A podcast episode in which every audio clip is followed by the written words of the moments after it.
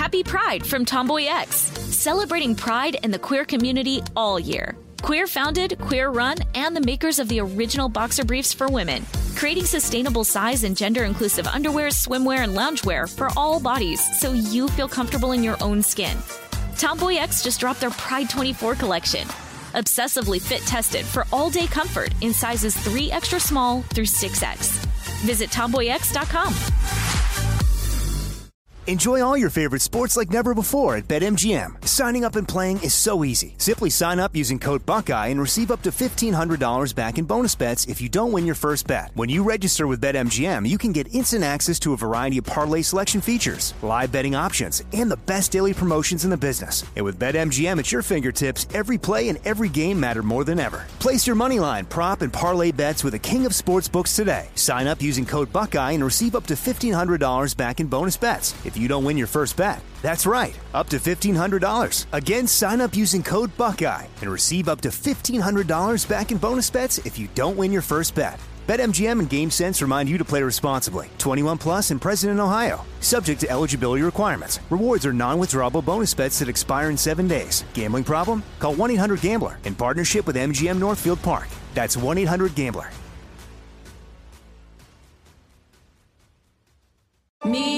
Focus Features presents Back to Black. I want people to hear my voice and just forget their troubles. Experience the music and her story Know this. I ain't no Spice Girl. like never before That's my daughter. That's my Amy. on the big screen. I want to be remembered for just being me. Amy Winehouse, Back to Black, directed by Sam Taylor Johnson. Rated R, under 17, not a minute without parent. Only in theaters May 17th. Hey, everybody, Robert Evans here, and I wanted to let you know this is a compilation episode. So every episode of the week that just happened is here in one convenient and with somewhat less ads package for you to listen to in a long stretch if you want. Uh, if you've been listening to the episodes every day this week, there's going to be nothing new here for you, but you can make your own decisions. Hey, everybody, Robert here.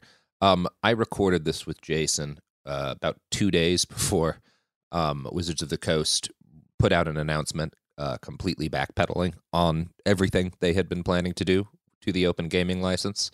Um, 89% of a survey of 15,000 fans said they were not happy with the Wizards uh, deauthorizing um, the 1.0 open gaming license. And uh, I mean, what it looks like is a lot of people unregistered from D&D Beyond and um, a lot of people called in complaining and the numbers folks at Wizards panicked. Um, and as a result, they are completely folding on the plans to uh, rescind uh, or deauthorize the open gaming license. Um, and in fact, have announced that they are making it, uh, the exact terms they use are irrevocable.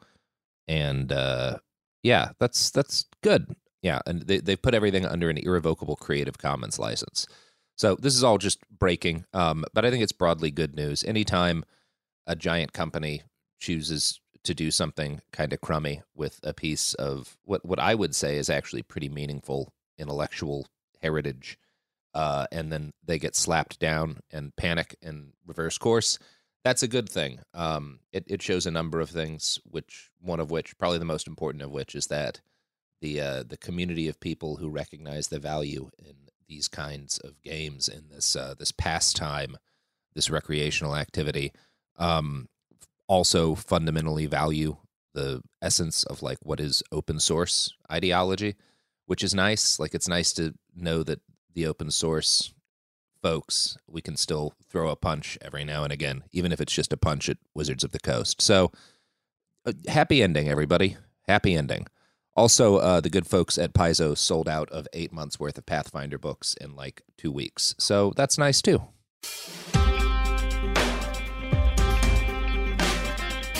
Ah, It Could Happen Here is the podcast that you are listening to right now. I am Robert Evans. This is a show about things falling apart and sometimes putting them back together.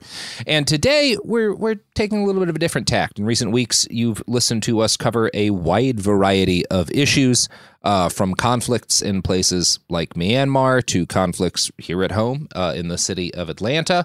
Um, to deep dives in history and all that all that good stuff that that you know and love us for. Today we are talking about a subject that is unusually close to my heart: Dungeons and Dragons. Now, I'm going to guess, just given the nature of our listenership, a decent chunk of you grew up playing D and D, um, and just because of how really shockingly suddenly it's become much more popular than it than it ever was previously and much more mainstream. A lot of you may have encountered it as an adult.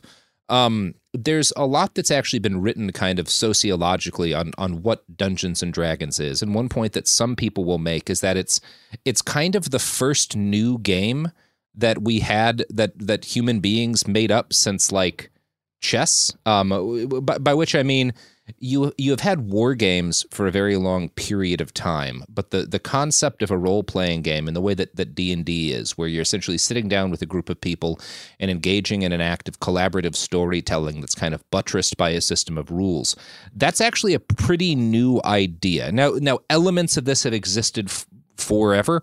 Um, and in fact, kind of an interesting fact you'll run into is that in the late medieval period, a lot of jousts had role playing elements, including ones where like rulers and, and their, their court would dress up as the knights of the round table and act in character as those knights. So elements of all of this stuff have existed for a while. But when Dungeons and Dragons kind of came together as a game for the first time, it was um it, it, it is kind of worth seeing it as as something really new and valuable in the history of play and the history of human creativity. Um, so as a result of that, I, I do kind of think I, I personally think there's something a little bit sacred about that that basic idea. And one of the things that's really interesting to me about the industry that grew up around Dungeons and Dragons is that there have always been a lot of people in it who I think feel the same way. Um, and I think one of these people was a guy named Ryan Dancey, And, and Ryan Dancey um, was vice president in charge of Dungeons and Dragons at Wizards of the Coast for a while. Um, and he helped actually negotiate the sale of the Dungeons and Dragons property to Wizards of the Coast when the company that had been distributing it fell apart. And Dancey was a big part of the institution in the year 2000 of what became known as the Open Gaming License. And basically, what this meant is that the the the set of rules that that D and D worked by and at around 2000 which was I, I, think you you would call it like 3.0 was the, the the system in place basically got elements of the mechanics got effectively open sourced. Um, and so Wizards of the Coast um, went from what had been the previous move of the people who'd owned D&D which was kind of to oppose people trying to make third party content using the ruled source to embracing it and allowing it to do that freely. Um, and now I'm going to introduce our guest, who is one of the people who uh, is kind of the one of the most influential folks in what happened after this. Because once the open gaming license came into effect, there's suddenly this galaxy of new games and supplemental materials that people start making, um, which you know Wizards is not profiting from directly, but which the hobby profits from. Um, and one of the people who has who has been most influential in that is our guest today, Jason Bulmahn. Jason, you are the the game a lead game designer at Paizo and the creator of Pathfinder, which is the I mean, it's not Dungeons and Dragons, but it, it uses as its base that kind of open gaming uh, system, and it's it's what I play when I get a chance to sit down and play a role playing game. So first off, Jason, thank you for several thousand hours of uh, of my my childhood and early adulthood um, spent playing Pathfinder.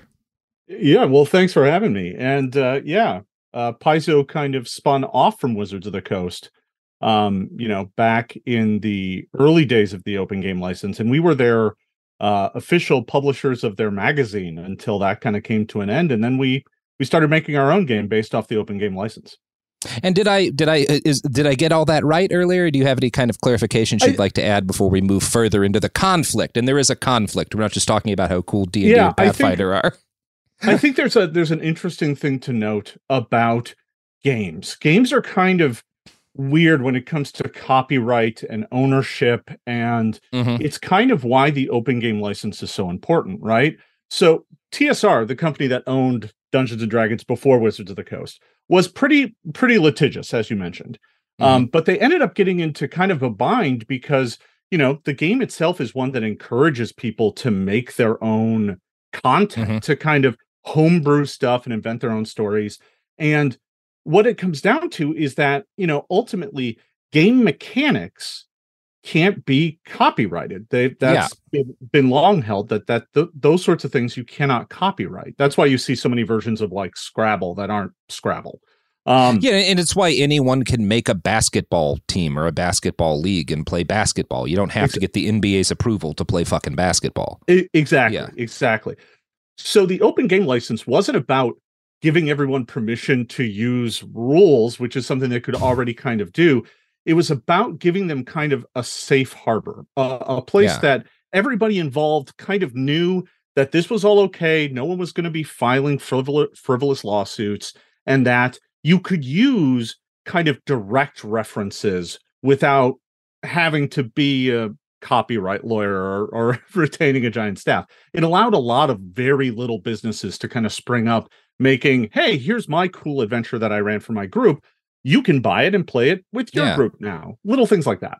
And, and I don't think it's for nothing that number one, a huge thing, and this has become as Silicon Valley has kind of turned more mercenary, this has become less of a thing, but a massive thing in the early history of Silicon Valley in the tech industry was the open source movement. You know, was the idea that a lot of people should be able to collaboratively work and iterate on things without having to worry about who owns the basic idea, right? You know, Linux is is a great example of this. And the um the ideology behind the open source movement was a, a big influence in the open gaming license. I mean, Dancey kind of admits that himself. I, there's a quote where he says that, like, yeah, I think we need to embrace some of these ideas at the heart of the open source movement because I think it will be a good business decision for Wizards of the Coast. It will, on the whole, even if we're not profiting directly from every sort of like thing that people make off of this, the fact that it's going to cause the the the hobby to uh, explode will benefit us and i think he's been proven right in that because d&d has gone from this thing that like i got bullied for in high school to there's these massive podcasts there's been tv shows that are just people playing the game. Like it has reached um, this level i never really expected it would of like critical and and mass acceptance which has been really cool to see. It's been one of the things that i've been happiest about watching occur socially in the last couple of decades. Yeah you can't disagree that the the business case wasn't super tight right? Uh the yeah. way that the OGL got all of the other game companies, many of which had their own entirely different games. Yeah. In the early 2000s, they all abandoned them and started making content for D&D. Yeah. Um, and that just kind of carried forward a, a, large swath of kind of the game industry, which is pretty cottage, right? There's a bunch yeah. of small players. There's not a lot of large corporations in here. Um, you know, uh, in fact, Wizards is by far the largest. And so you got a bunch of small game companies that are are seeing this as a great opportunity to kind of play in the big pool, and uh, a lot of them followed suit. So obviously, the reason we are here today is that a pall has been cast recently over what has up until now been kind of a lovely thing. Yeah. Um, Wizards of the Coast got a new CEO pretty recently, right? Um, yes, yeah, C- Cynthia Williams is is relatively new. Yeah. yeah, and and there is basically murmuring coming from the company that's like we don't think D&D is properly capitalized. We we believe that there's uh, we are leaving money on the table here.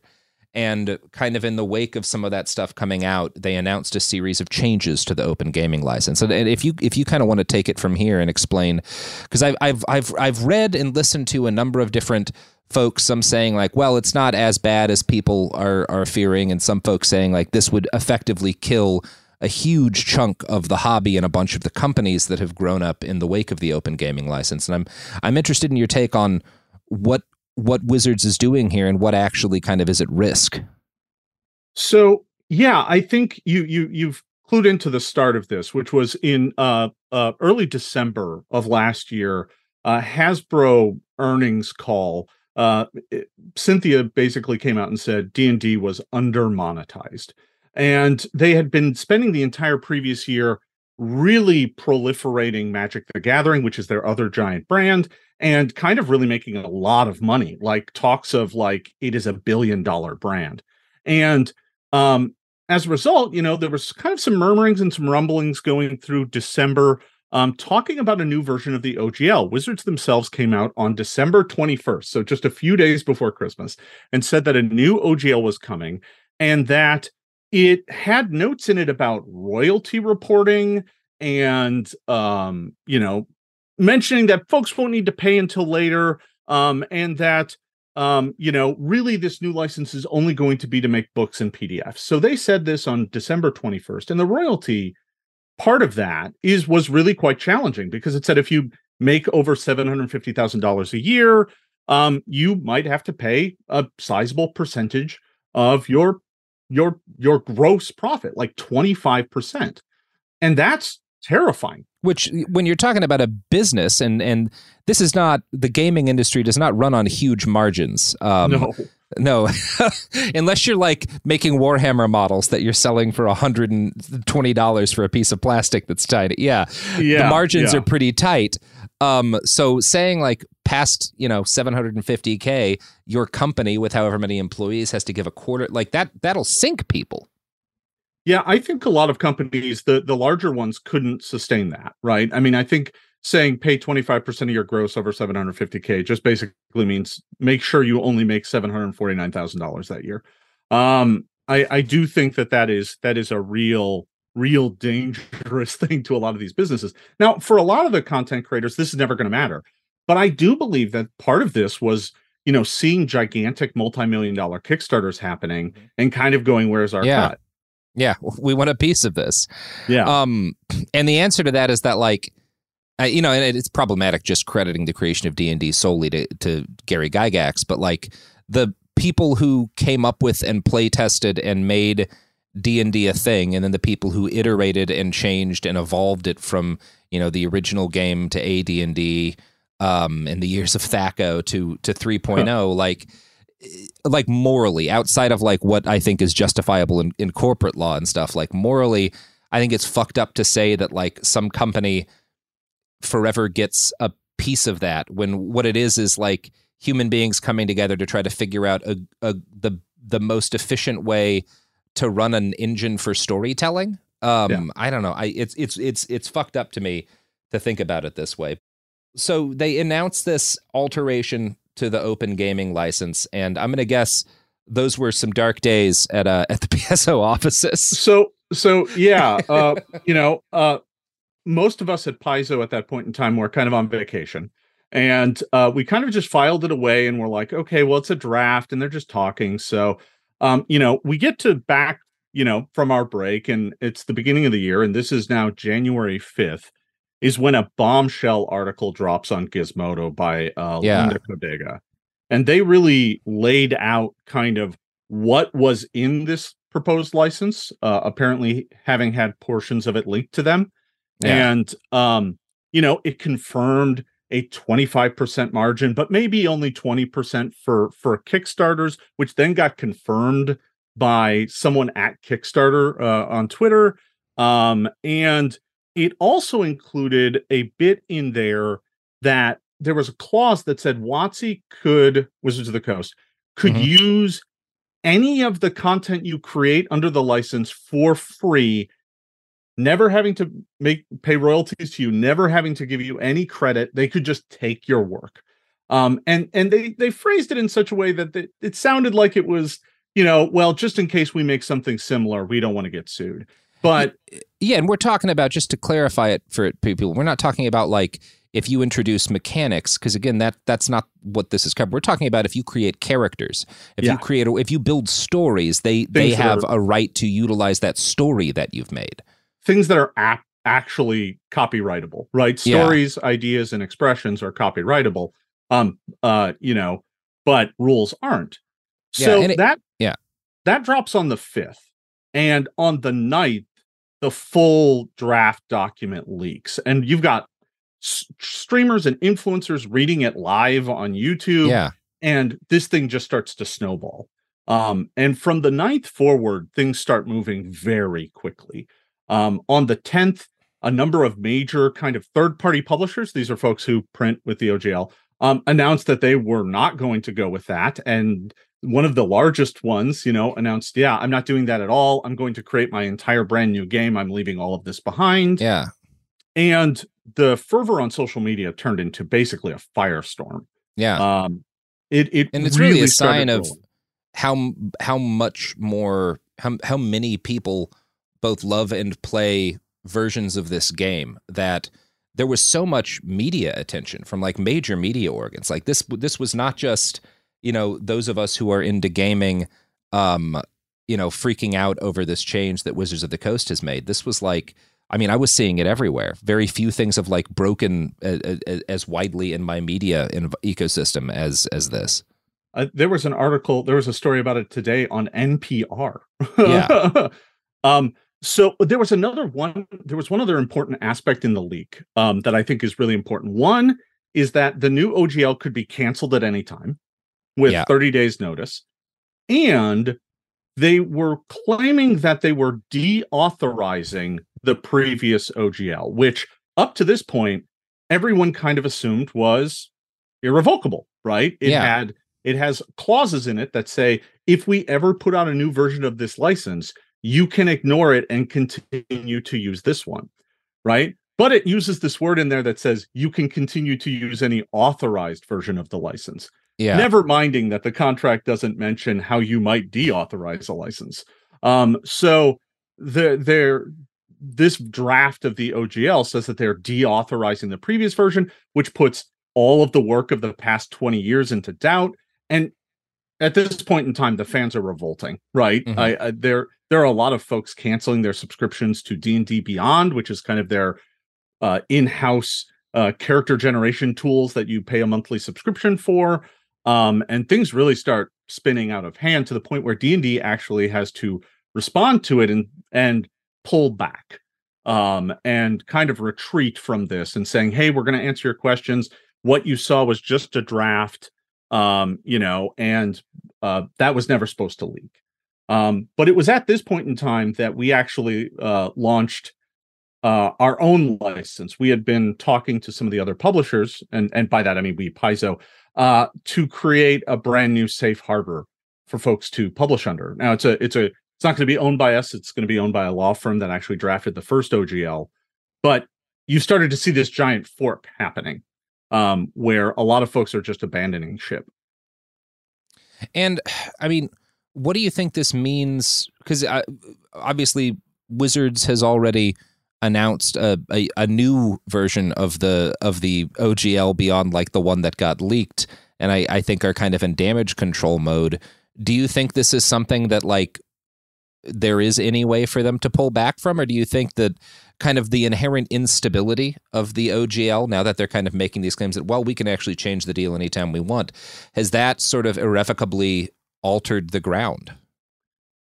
I I think that they've damaged a lot of people's trust in them right mm-hmm. uh, i think over over the past few weeks especially when they went silent and then frankly the first retraction was really kind of awkward and filled with kind of like, well, we didn't lose, we won. This was great. Now we learned how to make a better license, right? They're mm-hmm. clearly mm-hmm. stepping back, stepping back, stepping back. And their most recent step back, which just happened, uh, you know, on the 18th, so you know, a week ago uh, or so, uh, basically said that they were going to release the core of the game to Creative Commons, and their new license was going to be irrevocable and last forever but it still contains a lot of kind of poison pills, things like we are still deauthorizing the first version of the license. Mm-hmm. And uh, we have this morality clause that says if we find your content offensive, we can just kill your license without recourse. Yeah, which um, is fucked up because,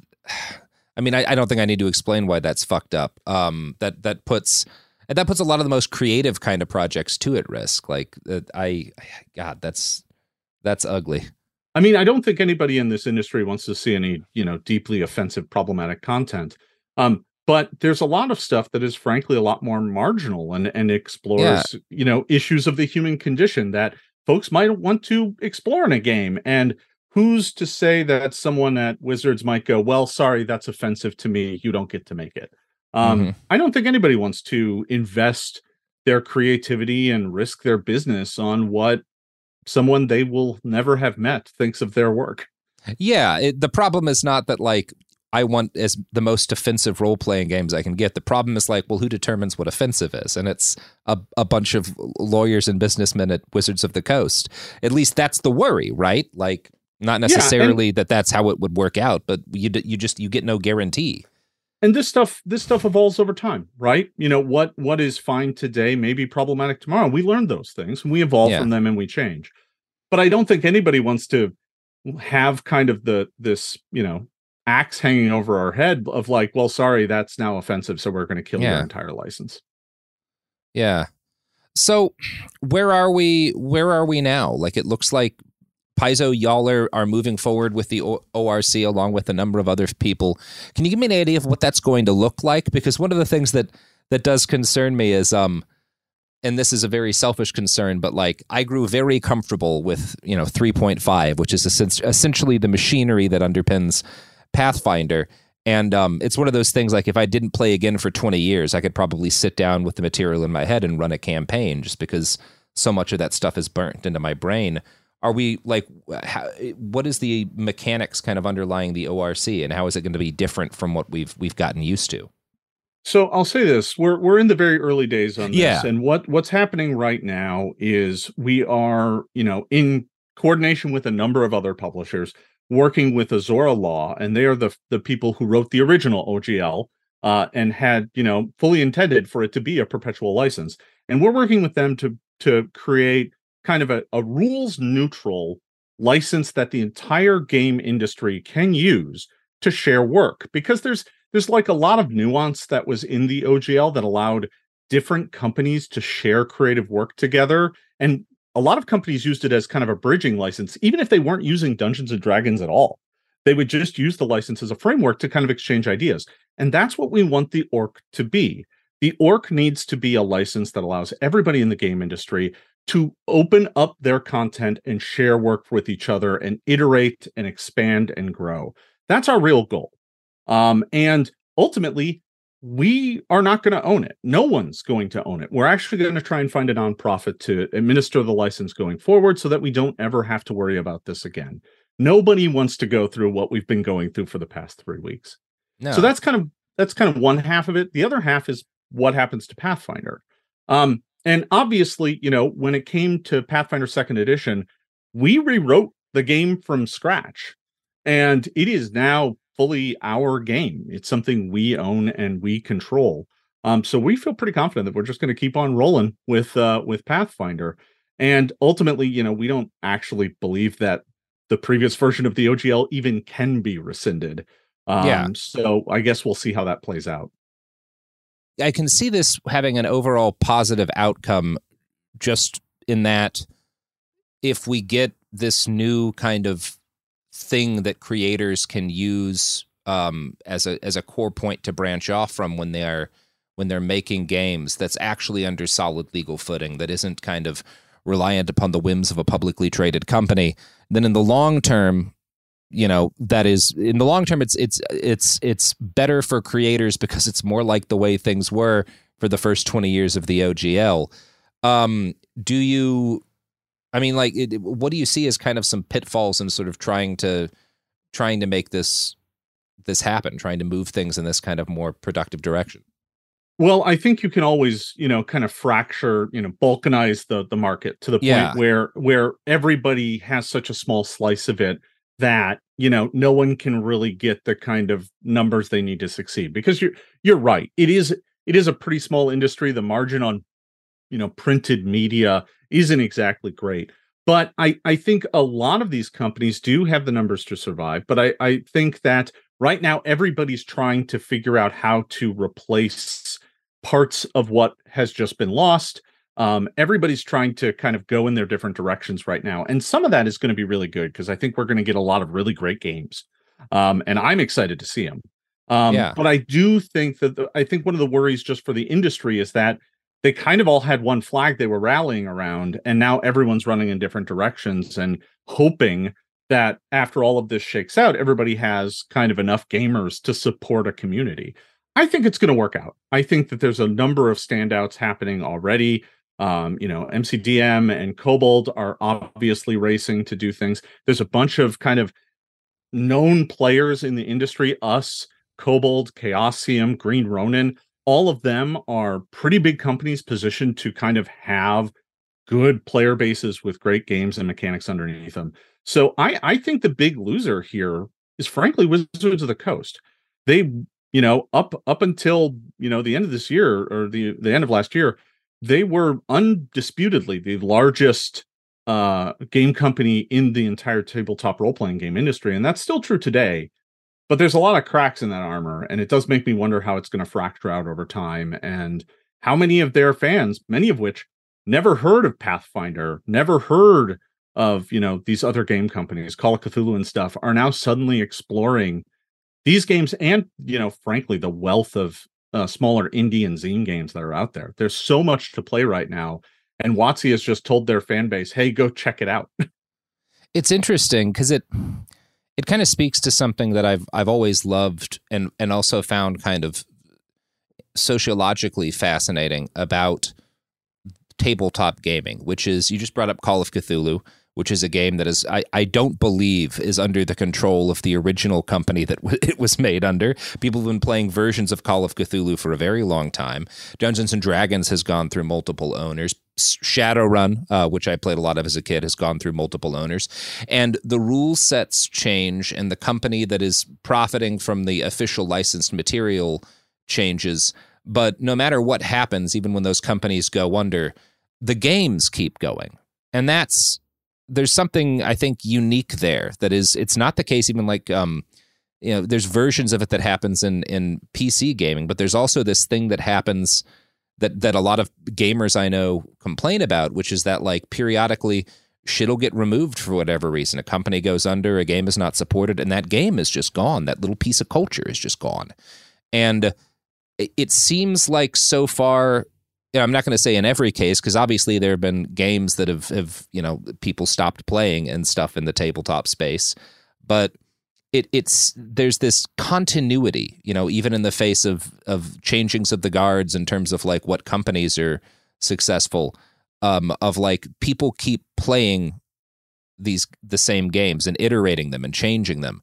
And um, I don't know. That's that's always one of the things I found most inspiring about the way tabletop works. Yeah, I, I mean, I do think the legacy of tabletop role playing games is one of cooperation. It was there from yeah. the start, right? You know, the the moment Gary and his uh, and Dave and folks, you know, got together and started turning their you know miniatures war game and giving characters to them, and everyone started building a story together. That spark was the start. Yeah, and it's carried through in a million different ways and a million different tables and even if you know uh, uh the companies go under or disappear people with those books are still playing those games there's yeah. plenty of people still playing AD&D first edition right you know yeah. they never left and they're fine with that and and I salute them yeah yeah I, I think about and again this is like one of the reasons this has such a place in my heart I I started playing AD&D but you know it, was my friends and I would play at uh, at Cub Scout campouts, and we didn't have access to dice. So we we had the rule books, we had like the monsters manual and the player's guide, and we used those as jumping off points. And we would bring like a bunch of nickels, and we would we would figure out ways to like, okay, for this action, you got to get three heads out of five flips or something like that, and that's a success in this. And like so many people have stories like that, have variants of that, because it it really is fundamentally what you need for any of these games, which is what makes them so durable, is a, a group of people to want to sit around a table and tell a story together, which is rad. Yeah, I mean, there's nothing else like it, right? Yeah. Uh, there, there really isn't, and that's why I think you're seeing so much fervor over this because for a lot of people, this is very deeply personal. Right? Yeah. Gathering together with your friends and telling a story together, that's something you and your friends built. And, yeah. you know, uh, if you happen to find a way to make some money off of it, great. That's that's your creativity coming to life. And frankly, kind of having a big giant corporation come in and say, "Hey, where's my cut?" is is not yeah. really very fun. no, uh, and I, my heart goes out to to to you and your colleagues over how stressful this last three or four weeks has been, and I I hope that we're past the worst of it. Um, it certainly seems like some what's going to come out of this is going to be pretty exciting. So I'm I'm hopeful, uh, and it sounds like you're hopeful. Yeah, I think you know over the past couple weeks there's been a lot of sleepless nights and a lot of emergency yeah. meetings, but uh, frankly, I feel more excited and energized about the future of Paizo, about the future of gaming than I have in uh, quite a long time.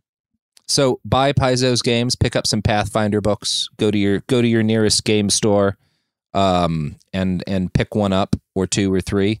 Um, Jason, anything else you want to plug at the end here? Uh, yeah, you can learn more about Paizo in our games. Uh, that would be Pathfinder and Starfinder at mm-hmm. paizo.com. We have a blog there talking about the uh, orc, and we'll have undoubtedly have more to say about it here in the coming weeks.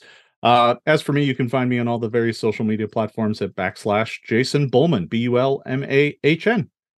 Thank you, Jason, uh, both for sitting down for this interview and for all of all of the many, many countless hours I have spent playing games that you had a hand in making. Um, Thank really you, Robert. We'll you. have to get together and roll some dice together soon. I would love that. All right, everybody. Absolutely. That's a sode. Uh, see you tomorrow.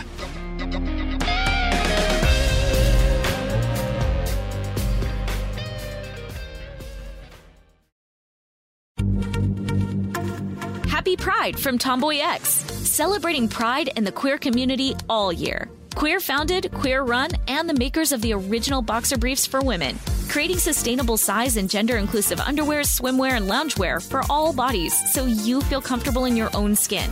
TomboyX just dropped their Pride 24 collection. Obsessively fit tested for all day comfort in sizes 3 extra small through 6X. Visit tomboyx.com. Enjoy all your favorite sports like never before at BetMGM. Signing up and playing is so easy. Simply sign up using code Buckeye and receive up to $1,500 back in bonus bets if you don't win your first bet. When you register with BetMGM, you can get instant access to a variety of parlay selection features, live betting options, and the best daily promotions in the business. And with BetMGM at your fingertips, every play and every game matter more than ever. Place your moneyline, prop, and parlay bets with the king of sportsbooks today. Sign up using code Buckeye and receive up to $1,500 back in bonus bets if you don't win your first bet. That's right, up to $1,500. Again, sign up using code Buckeye and receive up to $1,500 back in bonus bets if you don't win your first bet. BetMGM and GameSense remind you to play responsibly. 21 plus and present in Ohio. Subject to eligibility requirements. Rewards are non-withdrawable bonus bets that expire in seven days. Gambling problem? Call 1-800-GAMBLER in partnership with MGM Northfield Park. That's 1-800-GAMBLER. Me. Focus Features presents Back to Black. I want people to hear my voice and just forget their troubles. Experience the music and her story. Know this. I ain't no Spice Girl. Like never before. That's my daughter. That's my Amy. On the big screen.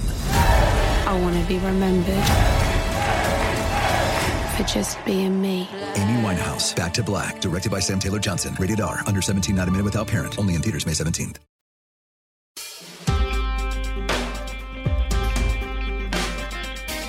Hi, and welcome to It Could Happen Here, uh, a podcast which today is only me and my guest Nicole. And today we're going to be talking a little bit about immigration, about immigration policy over the last three or four years, and about some of the strange laws that impact it. Uh, so Nicole is joining me. She works for Al Otro Lado. And Nicole, would you like to introduce yourself and explain a little bit about what you do? Hi, my name is Nicole Elizabeth Ramos, and I am the director of Al Otro Lado's Border Rights Project, which is based in Tijuana, Mexico. Great.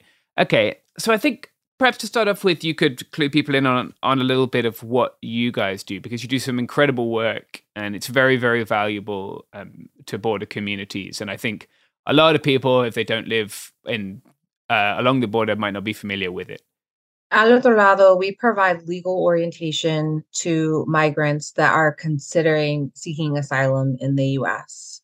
We started off as a project that focused locally on migrants in Tijuana and over the years, we have expanded to serve migrants in Mexicali and then remotely in other cities along the US Mexico border, including Reynosa, Matamoros, Juarez, Piedras Negras, Laredo.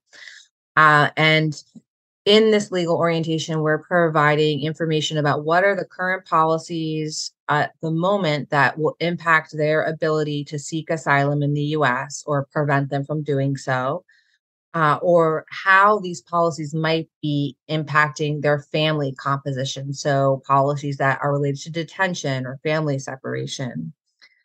After we provide legal orientation, we are then identifying asylum seekers that fall into several vulnerability categories to provide additional accompaniment through this process because the policies are shifting and changing and becoming more restrictive over time, it's very confusing and cumbersome to weed through all of the fuzz and figure out what you need to do in order to seek asylum in the US. So that's where we come in. And we provide the orientation in multiple languages. Uh, the border is a very diverse place. It is not just Spanish speakers that are coming, but people that speak Haitian Creole, French, Farsi, indigenous languages, Russian, Ukrainian, Turkish, um, and all of these people need access to information. That's one of the pillars of our program is that migrants have the absolute right to accurate legal information about the process that they will be entering. Among the asylum seekers that we work with, we also identify those that are in need of shelter and make referrals appropriately to shelters for medical care. Uh, in some instances, we assist with obtaining medications or obtaining a needed surgery if the migrant does not have access to those resources, helping them obtain uh, access to HIV medication or hormone treatment.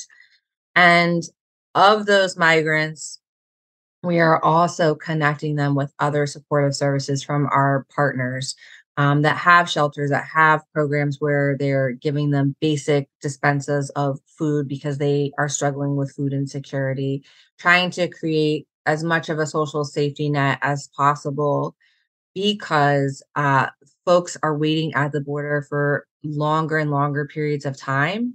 The border used to be a place that people passed through. Maybe they were here for a few days before ultimately they were able to present them at a present themselves at a U.S. port of entry um, to a U.S. official and enter the asylum process.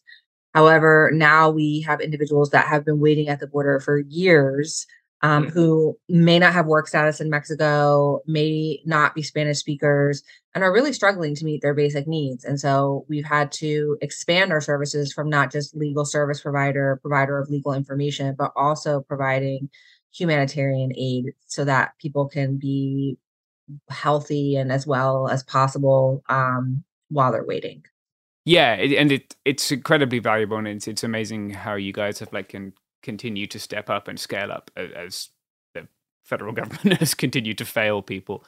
Um, and I think if people haven't come to the border, they probably won't be aware of, like you say, that diversity of, of people um, who come to the U.S. Mexico border. Like I remember a couple of years ago, I was working with an Oromo translator, and we were speaking to people who had come from Ethiopia, people who come from Eritrea. Uh, it's a, it's a very, of course, people coming from Ukraine now. It's a very diverse space, um, which is something that kind of gets collapsed pretty often in, in border uh, reporting. I think, like all that diversity gets collapsed into like like just people are lumped together as migrants or people seeking asylum, um, and that's a shame because it, it's what makes part of what makes it so complicated, but also what makes these border places such kind of interesting and special places. And um, I like what you said about all the sort of services that are provided as well. It's incredible to look at how these services are provided by a huge, broad network of like volunteers, of nonprofits, of, of NGOs, as well as some government agencies, and how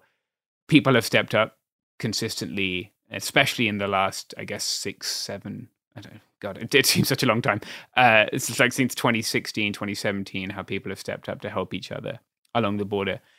So perhaps if we go back, you and I were just talking before we started. If we go back to 2018, which people may or may not remember was the midterm in the middle of Donald Trump's presidency, and a large caravan of people, a, group of people, particularly large or remarkable, a group of people uh, arrived at the border and became kind of the center of something of like a they, they became. I, th- I, think their their arrival was used uh, by both political parties as part of their sort of midterm messaging. Um, and I think that was maybe for some people, especially if they, if they're younger and had been watching their news, their sort of first introduction to the asylum process. So, can you as- explain kind of how asylum is supposed to happen? And then maybe we can get into some of the weird and bizarre things that have been happening to it in the past three or four years. Asylum is supposed to be a system that's managed first by by government authorities um, under Title 8, Section 1225 of the United States Code. A U.S. immigration officer at a port of entry um, or at any point in between ports of entry, such as Border Patrol, when they are presented with a person that expresses that they have a fear of return to their home country, that they fear persecution, to refer them along the track to be processed as an asylum seeker. Now, that can mean that that person is still detained for the entirety of their asylum case and sent to an immigration detention center. That could also mean that that person is given court paperwork to show up in immigration court at a later date to begin the process of explaining their case to the immigration court and getting a final decision. Um, over the years, uh, beginning at the end of the Obama administration, continuing through the Trump administration, and also continuing even now into the Biden administration, we have seen policies issued by CBP which restrict access to the port of entry for asylum seekers. Um, initially, it started out in 2016, where the Obama administration came up with a policy called the metering policy, uh, which was known as the wait list, which required at first only Haitian asylum seekers to put their name on a wait list with Mexican immigration authorities. And then they would be called in groups um, to enter the US. And that was in response to the exodus of immigrants that we saw coming from Haiti and through Brazil in 2016. The metering list was later expanded to apply to all nationalities, including Mexican migrants that were trying to flee their own country, including those that had legitimate claims for protection, uh, being persecuted by members of their own government. Everyone had to still get on this list. That policy was extended in an ideological framework when the Trump administration came up with a program known as Remain in Mexico. And just building upon that idea that it is okay to make asylum seekers wait in territory in which they fear persecution, because a lot of people fear persecution in Mexico. Yeah. Um, and under the Remain in Mexico policy, also known as the Migrant Protection Protocols, MPP, they um we always refer to it as the migrant persecution protocols because it feels yeah. it's extremely orwellian right? Like people like to use orwellian wrong but that that one uh, that one's pretty 1984 yeah. This program required asylum seekers uh, that were entered. They were placed into a, a program called mpp they were given uh, court date and paperwork to appear at court in their nearest border city where there was an immigration court uh, at some date in the future. It could be a few weeks, it could be several months, it could be a year. And in between their court hearings, they would be required to remain in Mexico. They could only go to the port of entry on the date of their court. They would be transported to court and then transported back to, to Mexico after their court, leaving Mexico, people in Mexico in limbo for years. And then when the pandemic came, we saw the border close entirely under Title 42. Uh, the Trump administration billed it as necessary to protect the American public uh, from migrants that could be carriers of COVID 19. But this is really, you know, no different than other immigration legislation that we've seen throughout history, which tends to paint immigrants as vectors of disease um, and we need to just keep them out at, at, all costs.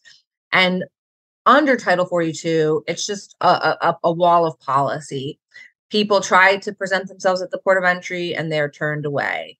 People enter the us uh, at different points that are not ports of entry without inspection um, and get caught and they're expelled immediately back to mexico or if it's not a country that Mexico will accept an expulsion, they could be detained in US custody and then expelled back to their country of origin without any opportunity to speak with an asylum officer.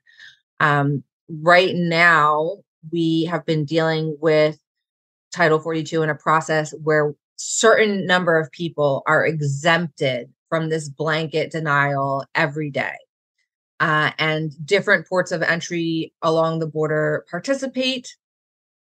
Each port of entry has its own cap, numerical cap.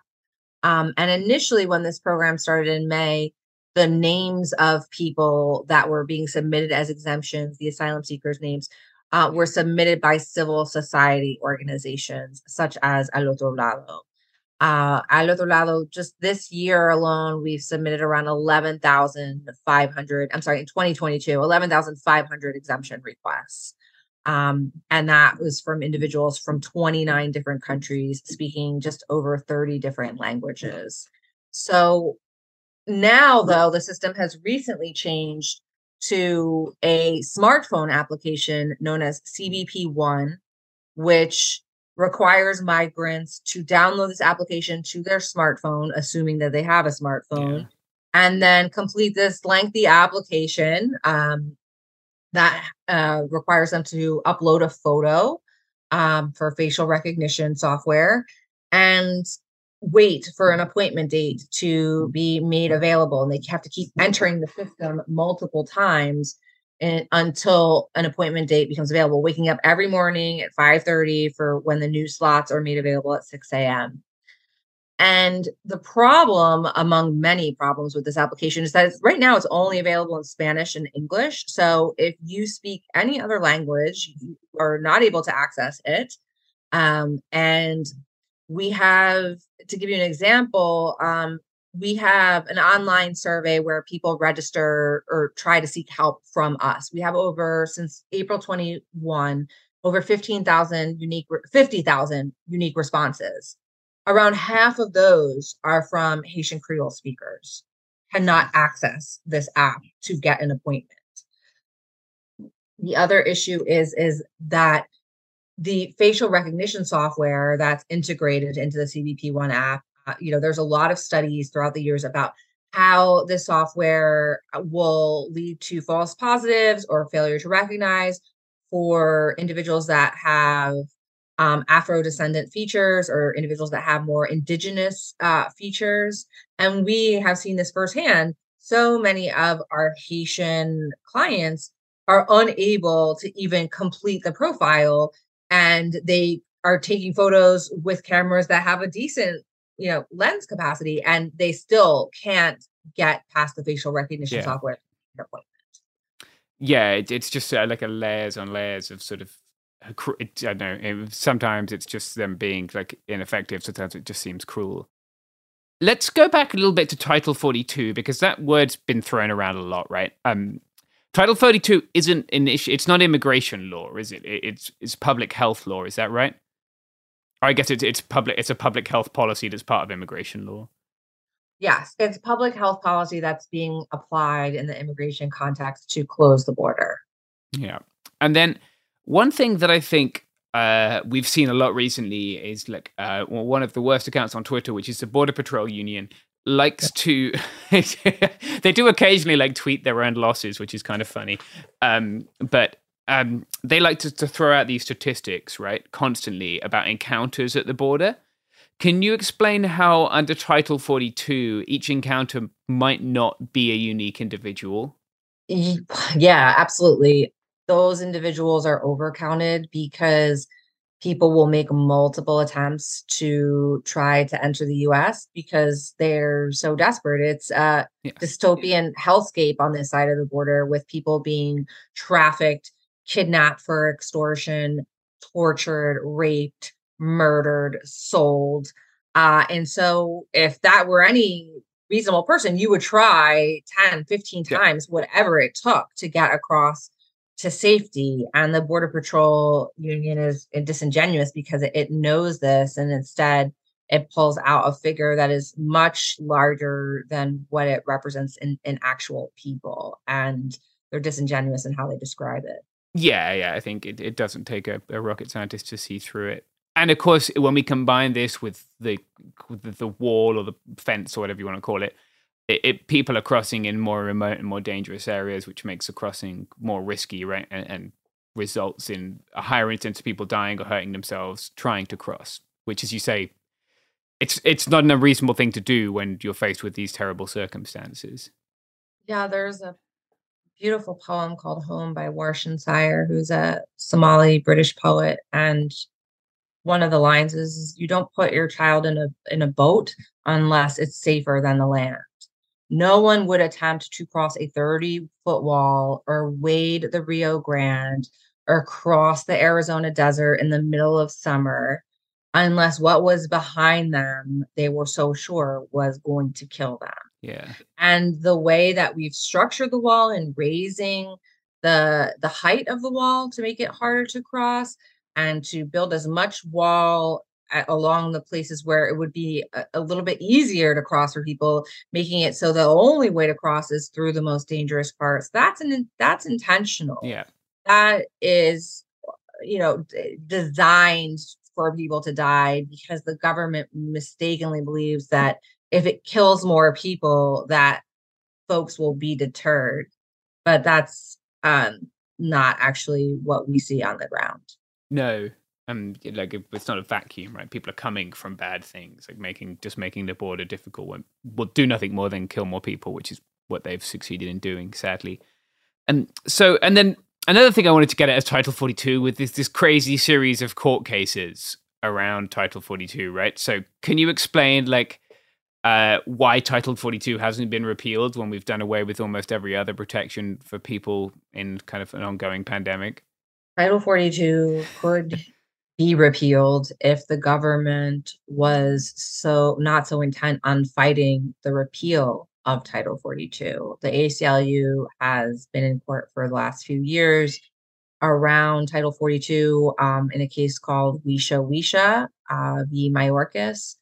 And the judge in that case issued a decision in December ruling that turning away asylum seekers using Title 42 as a pretext um, to turn asylum seekers away was unlawful.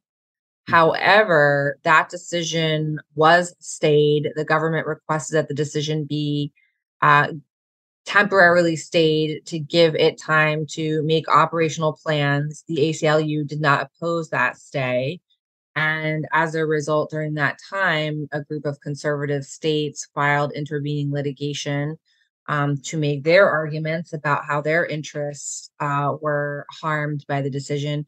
so now that case is uh, before the Supreme Court, and they will not hear the case until February, and we could be waiting as long as June for a decision.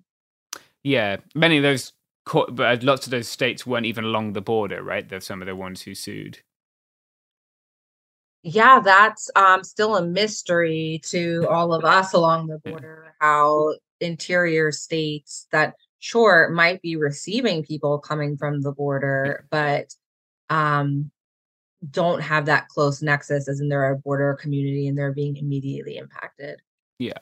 Yeah. It's pretty, pretty venal stuff. And the the other issue I want to raise for people is the narrative is that we're in a crisis. The border is in a crisis. Uh, there's so many people, we can't possibly help them all. Uh, we closed the border for over two years. So, of course, there's going to be more people um, because we've made it impossible for people to access. However, the ports of entry have contingency plans for mass migration events. This is something that um, was learned during the context of our litigation um, against CBP around access to the port of entry. And we see that the government is capable of responding rapidly in a, a manner that is consistent with human dignity and how it responded to 30,000 Ukrainians showing up in Tijuana this spring. Yeah. In some days, CBP accepted as many as a thousand Ukrainians in a given day, whereas uh, the on those days they were accepting zero of other nationalities. Yeah.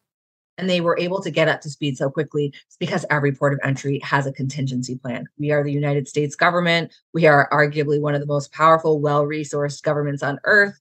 If you buy the line that this is a crisis and we don't have a contingency plan, then we've got a lot of work to do here. Um, and so it's not it's a it's a manufactured crisis. Uh, we have the resources, we have the personnel. CBP has the largest law enforcement budget of all the law enforcement agencies in the federal government, and they have tens of thousands of personnel.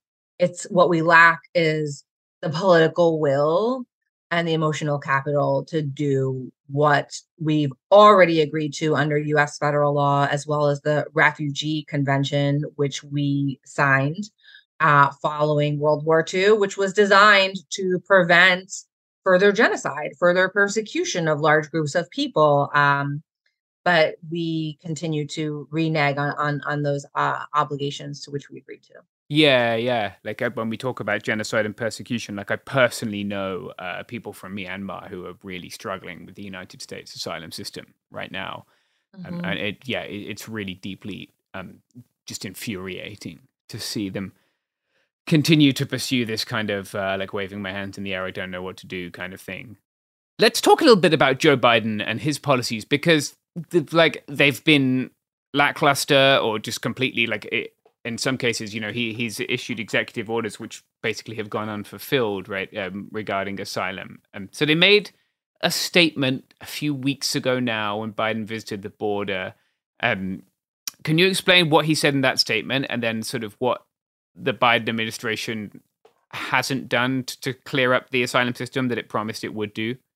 The Biden administration made a lot of promises on the campaign trail, um, made an effort to put advocates in places in DHS, other key positions to give the appearance that it was serious about reform and treating immigrants in a way that is dignified and humane. Um, but what we've seen is a continuation of Trump policies which restrict access to the border. For example, um, the new asylum ban that they are proposing through regulation, where individuals that have transited through another country um, and did not seek asylum in that country, even if that country was not a safe country for yeah. them, um, that they would be precluded from applying for asylum a lot of people are have been enthusiastic about these new parole programs for specific nationalities like Nicaraguans, Venezuelans,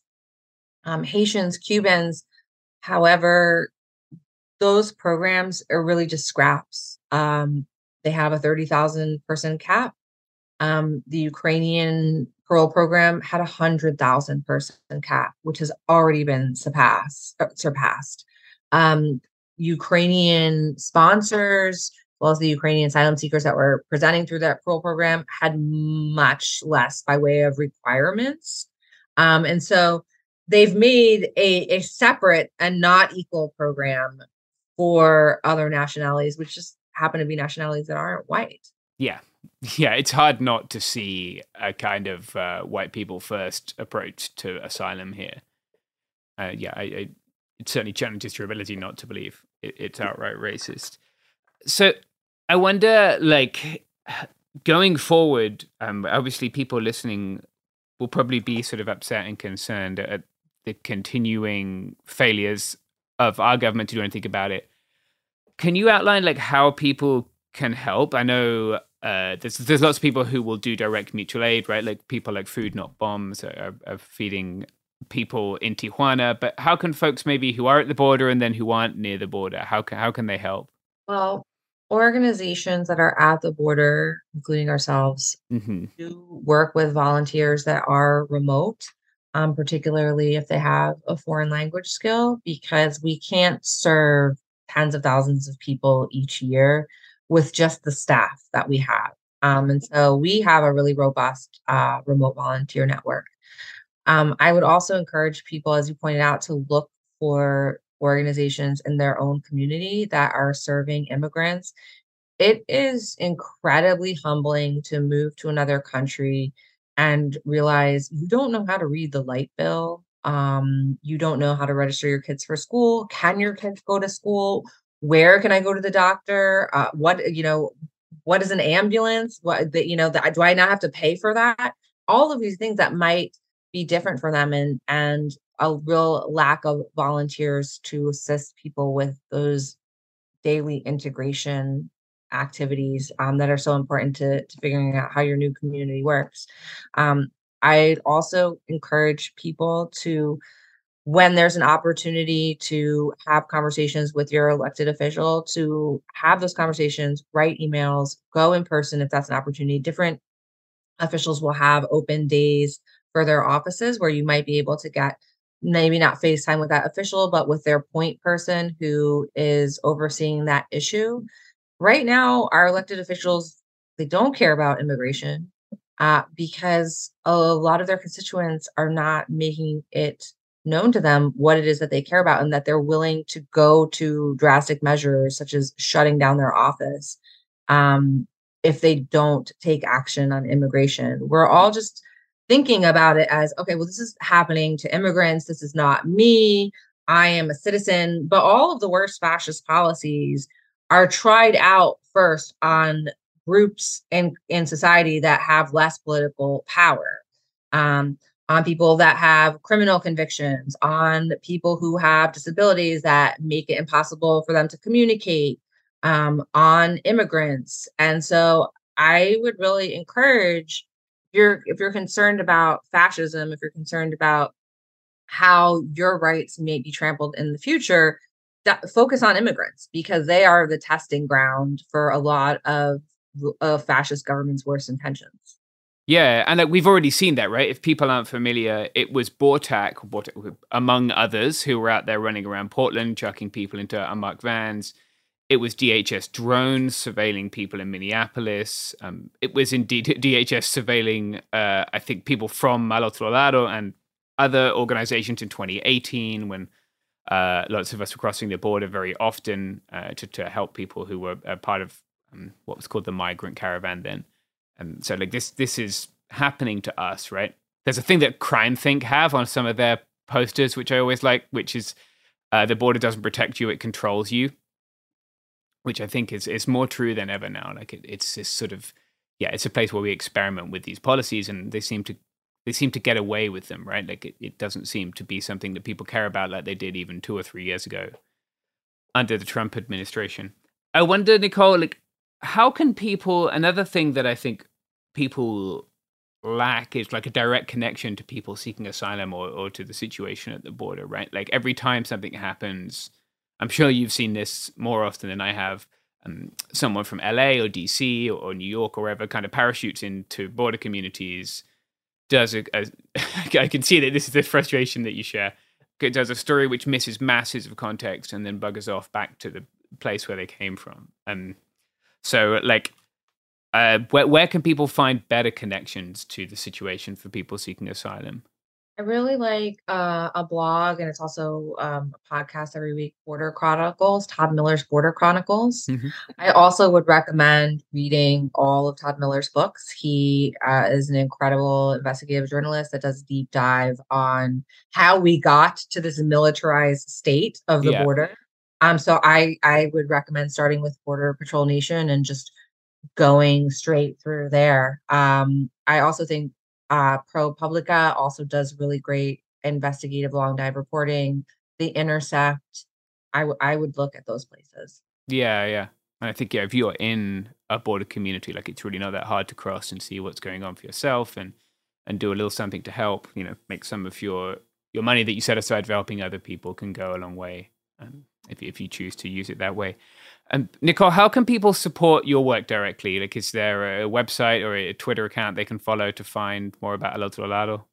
Yeah, we do have our own website. We're also on Facebook, Instagram, Twitter, and LinkedIn. Uh, we regularly post opportunities to volunteer remotely, volunteer in person, um, and campaigns that if people want to donate to, um, there's that opportunity as well. Great. is there anything else you want to share about uh, that you feel that our listeners should know, maybe if they haven't been following border situation closely? The border situation is part of a larger historical context. And uh, briefly, I talked about earlier, the US is a signatory to the Refugee Convention, which mm-hmm. is an outgrowth of, of the horror that the world collectively felt um, when we came to grips with what happened during the Holocaust. And, you know, we collectively said, never again, never again. Uh, part of our part in, in the Holocaust was we rejected the MS St. Louis from the coast of Florida. And there was over 900 Jewish refugees that were on that boat. No other country accepted them. Cuba, Canada rejected, and ultimately had to go back to Europe. And some of those people ultimately died um, in the Holocaust. And and those deaths are are on our conscience. Uh, and any time that asylum seekers are being turned away along the border when they have the legal right to present themselves under existing US law and international law.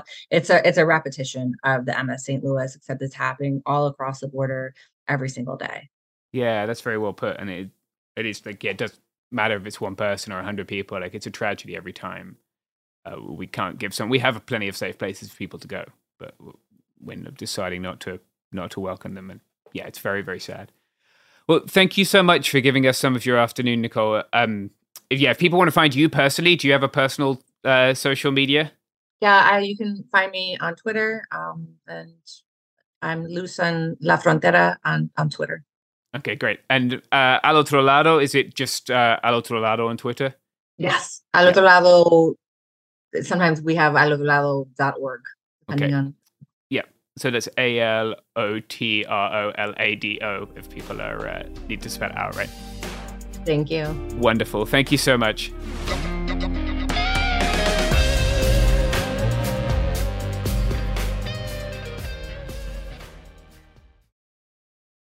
Happy Pride from TomboyX. We just dropped our Pride 24 collection. Queer founded, queer run, and creating size and gender inclusive underwear, swimwear, and loungewear for all bodies so you feel comfortable in your own skin. Visit tomboyx.com to shop.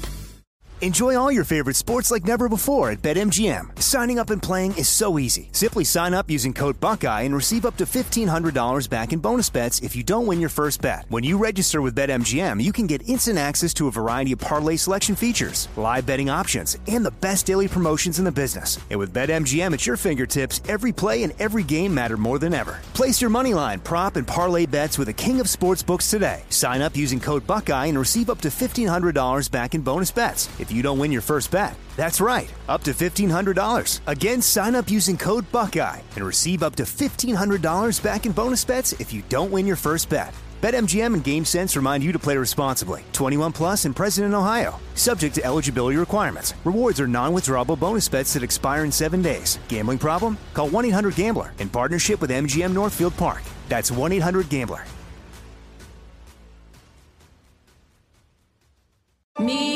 Focus Features presents Back to Black. I want people to hear my voice and just forget their troubles. Experience the music and her story Know this. I ain't no Spice Girl. like never before That's my daughter. That's my Amy. on the big screen. I want to be remembered for just being me. Amy Winehouse, Back to Black, directed by Sam Taylor Johnson. Rated R, under 17, not a minute without parent. Only in theaters May 17th.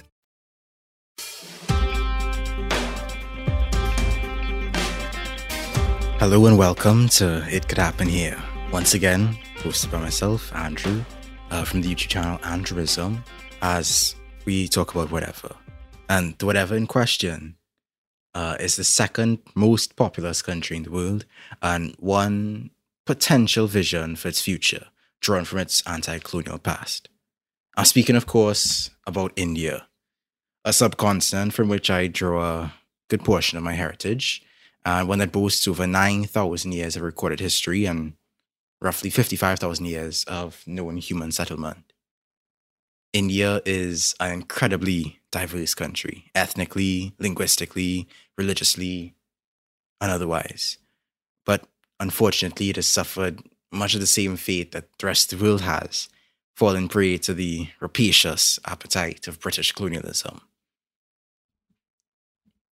Now, historically, the Indian local economy was dependent upon the most productive and sustainable agriculture and horticulture, and of course, pottery and furniture making, jewelry. It was very well known for jewelry. In fact, um, Indian jewelry makers uh, ended up starting some very successful jewelry businesses when they um, were freed from indentureship in Trinidad. Um, they also got involved in, in leather work and a lot of other economic activities uh, in India. Um, but the basis of India has traditionally, historically, you know, for thousands of years, been textiles, different types of textiles. Each village had its spinners and carders and dyers and weavers who were, of course, at the heart of that village's economy. But an interesting outcome of British colonialism in India has been the flooding of India with the machine made, inexpensive, mass-produced textiles from Lancashire during, you know, Britain's Industrial Revolution. The local textile artists were very quickly put out of business, and village economies suffered very terribly. So, I mean, you know, well, I think we're familiar with this sort of general story.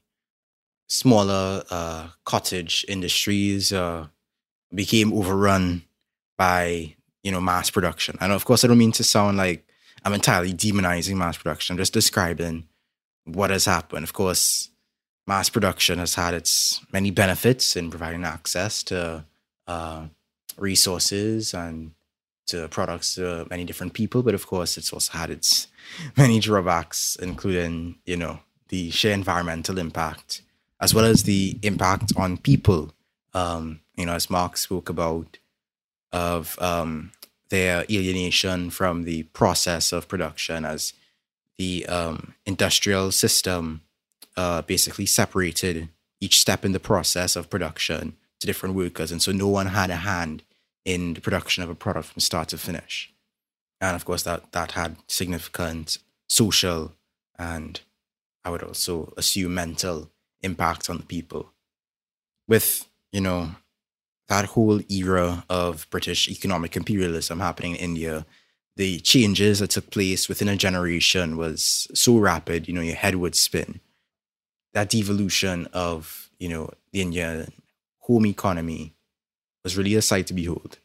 And another element of British uh, economic imperialism, British imperialism more broadly, uh, was the introduction of British education under colonial rule in the 18th century um, when Lord Macaulay introduced the Indian Education Act in the British Parliament.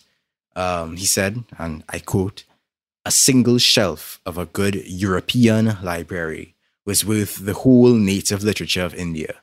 Neither as a language of the law nor as a language of religion has the Sanskrit any particular claim to our engagement. We must do our best to form a class of persons, Indian in blood and color, but English in taste, in opinions, in morals, and in intellect. So the typical uh, racism, typical white man's burden, typical, you know, um, of course, this phrase was used in a North American, indigenous American context, but uh, I believe the phrase is taking the Indian out of the man. Yeah, kill the Indian, save the man. Yeah. Right. Um, yeah. So it's kind of interesting. It's a different type of Indian talking about there, but that sort of idea still applies. And really, that sort of sentiment is something that has existed throughout the history of colonialism, something that, you know, is seen in all of Britain's former colonies. Because once this aim was put into parliament and pushed forward, it was pursued with the might of the British Raj. All the traditional schools that took place in different village communities were gradually replaced by colonial schools and universities of course, taking advantage of the caste and class system that was in place in India prior to their arrival, the British would have selected wealthier Indians to be sent to public schools such as Eton and Harrow and universities like Oxford and Cambridge. And those Indians, they, you know, they learned English poetry, English law, English customs to the neglect of their own culture. You know, it's like, why read the classics of the Vedas when you have Shakespeare and the London Times. And so, having been raised in that environment, having grown up, having basically their minds colonized from the crib, uh, they began to see their own cultures as backward, uncivilized, old fashioned, regressive. And again, something you see all over the world. You saw it in the residential schools, you see it in the uh, schools in the Caribbean, you see it in schools in Africa. Basically, everywhere the colonizers went, um, they would take a generation, they would take generations of young people, and they would develop that self hatred, um, that disdain for their own culture by you know positioning um, their education, British education, as you know superior. In fact, during the process of decolonization, quote unquote, um, of you know formal political independence, many of the former colonies of Britain uh, particularly in the Caribbean, as that's where I'm most familiar, um, a lot of the people who became, you know, the first prime ministers of the country, the one that would establish the trajectory of the country for years or decades to come. Um, thinking of people like Bustamante in Jamaica, uh, Eric Williams, Dr. Eric Williams in Trinidad Tobago, um, among others. Basically, all of the first prime ministers, basically every single Caribbean country, they had all been educated um, in English schools, in uh, English universities, in well, in the prestige schools of their countries. They didn't end up being flown out to Britain itself, and they basically became the rulers, became the leaders, um, were handed power over by the British to basically rule in their stead. Of course, with all the talk of finally independence, um, people got caught up in that energy of political independence and freedom from the control of the British after uh, all the decades and centuries of struggle. Uh, but unfortunately, it proved, I believe, to be a ruse as very little changed for the average person in the years post political independence.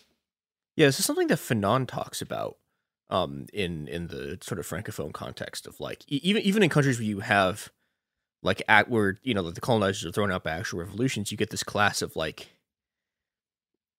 eh, like lawyers and intellectuals who are like have been educated like in imperialist powers or in sort of their schools who wind up as like the first generation of of post independence leaders and those people like you know what whether they want to or not end up sort of like reflecting the sort of values and political positions of like of, of the former colonial powers. And there's this whole sort of dynamic that like I, I feel like I feel like this is the part of Fanon that people don't read very much, but that's about how these leaders sort of like lose touch with it with the sort of like ma- anti-colonial masses and how they sort of like wind up reincorporating their countries back into sort of colonialism.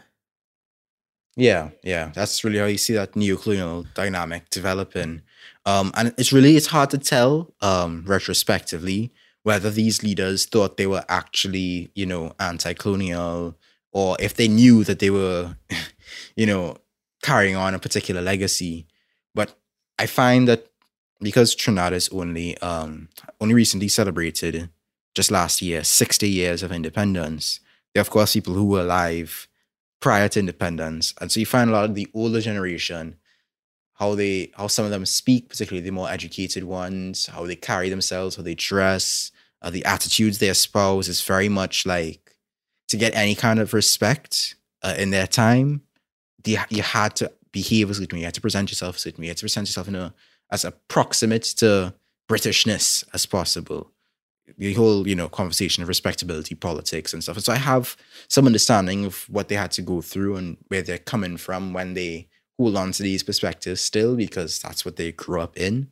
Um, but it really is a shame that they've been holding back progress for so long now, uh, because they still hold on to these deeply conservative, deeply religious, deeply reactionary ideas that were uh, just you know uh, they're just inculcated with in the education system and in the cultural zeitgeist of their time. I was just when you, um, Mia was talking about Fanon, I was thinking as well about like, have you read a book called Beyond a Boundary by C.L.R. James, Andrew? I haven't because it's about cricket and I'm not too into cricket. cricket. but been, um, um, I know yeah. it's an iconic. I know it's an iconic yeah. read. I think he yeah he explains a lot of that very well. Um, I think if people could read it, even if they don't like cricket, I'm not a big cricket person, uh, but uh, it's certainly one of the best sports books I've read, and maybe one of the best books. Uh, and he does yes. a really good job of explaining. See, there, I did a lot of he put out a lot of bangers in his time. Yeah, he did have some bangers.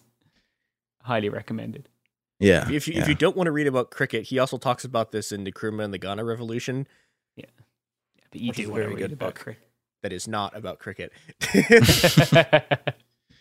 it's more of an autobiography, like seen through the lens of his his cricket, I think. But yeah, it, oh, that'd be cool because I I know he spent a lot of time. He grew up, of course, born, raised, and stuff in Trinidad. So, I'd be interested to see, um, sort of, if he talks about his political development, how that arose in his time in Trinidad. Yeah, I think he does. It's been a while since I've read it, but I think he talks about like how he sort of saw himself constituted as colonial subject, like through his experiences interacting with British people, Uh, and one of the places where the terrains where he'd encountered them, I guess, was was playing cricket.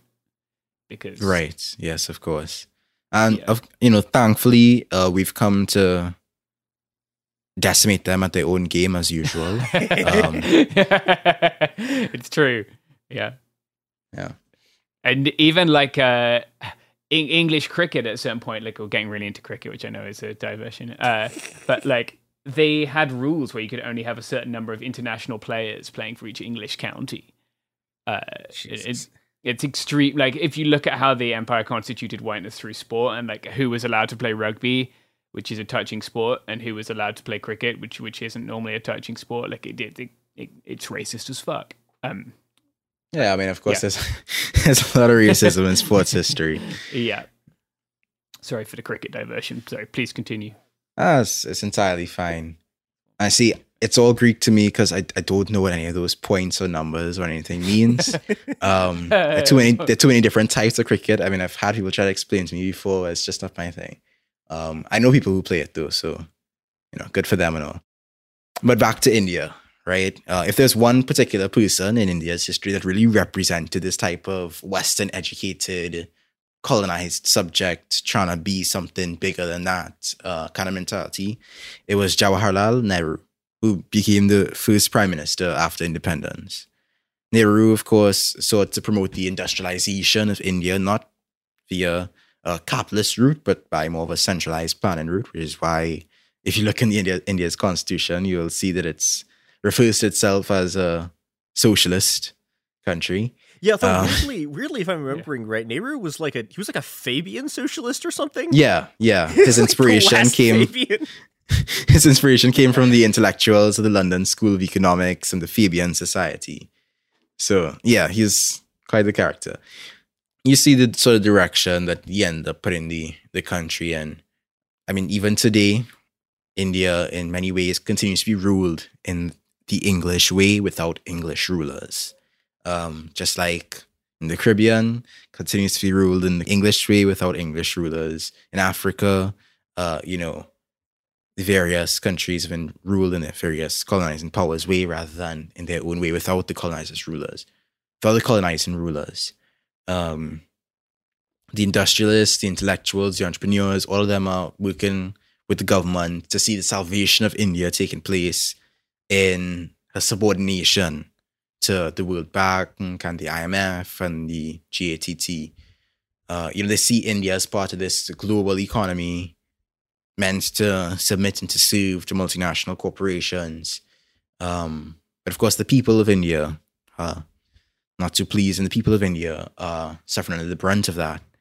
Um, after seeing the failures of, of course, the Congress Party under Nehru and his daughter Indira Gandhi and her son Rajiv Gandhi, um, the poor continues to be poorer than ever. The middle classes uh, and turning towards, uh, I should say, certain directions. Um, and of course, as we've seen in the past few years, the farmers have been agitating uh, against the various pressures they've been placed under. Things kind of suck.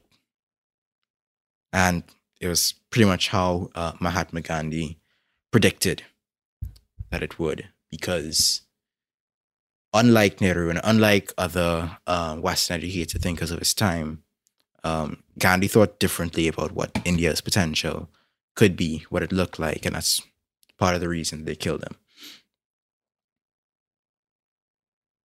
And I must preface this discussion of Gandhi's vision of a free India by noting, of course, that Gandhi himself was a very flawed person. Um, you know, racist, sexist. Um, pretty sure he assaulted somebody. He did some very um, fucked up stuff to his niece. Yeah, yeah, yeah, yeah, yeah. I'll just we'll, we'll leave it at that. But I mean, that's not something you can put aside. So it's something to be cognizant of.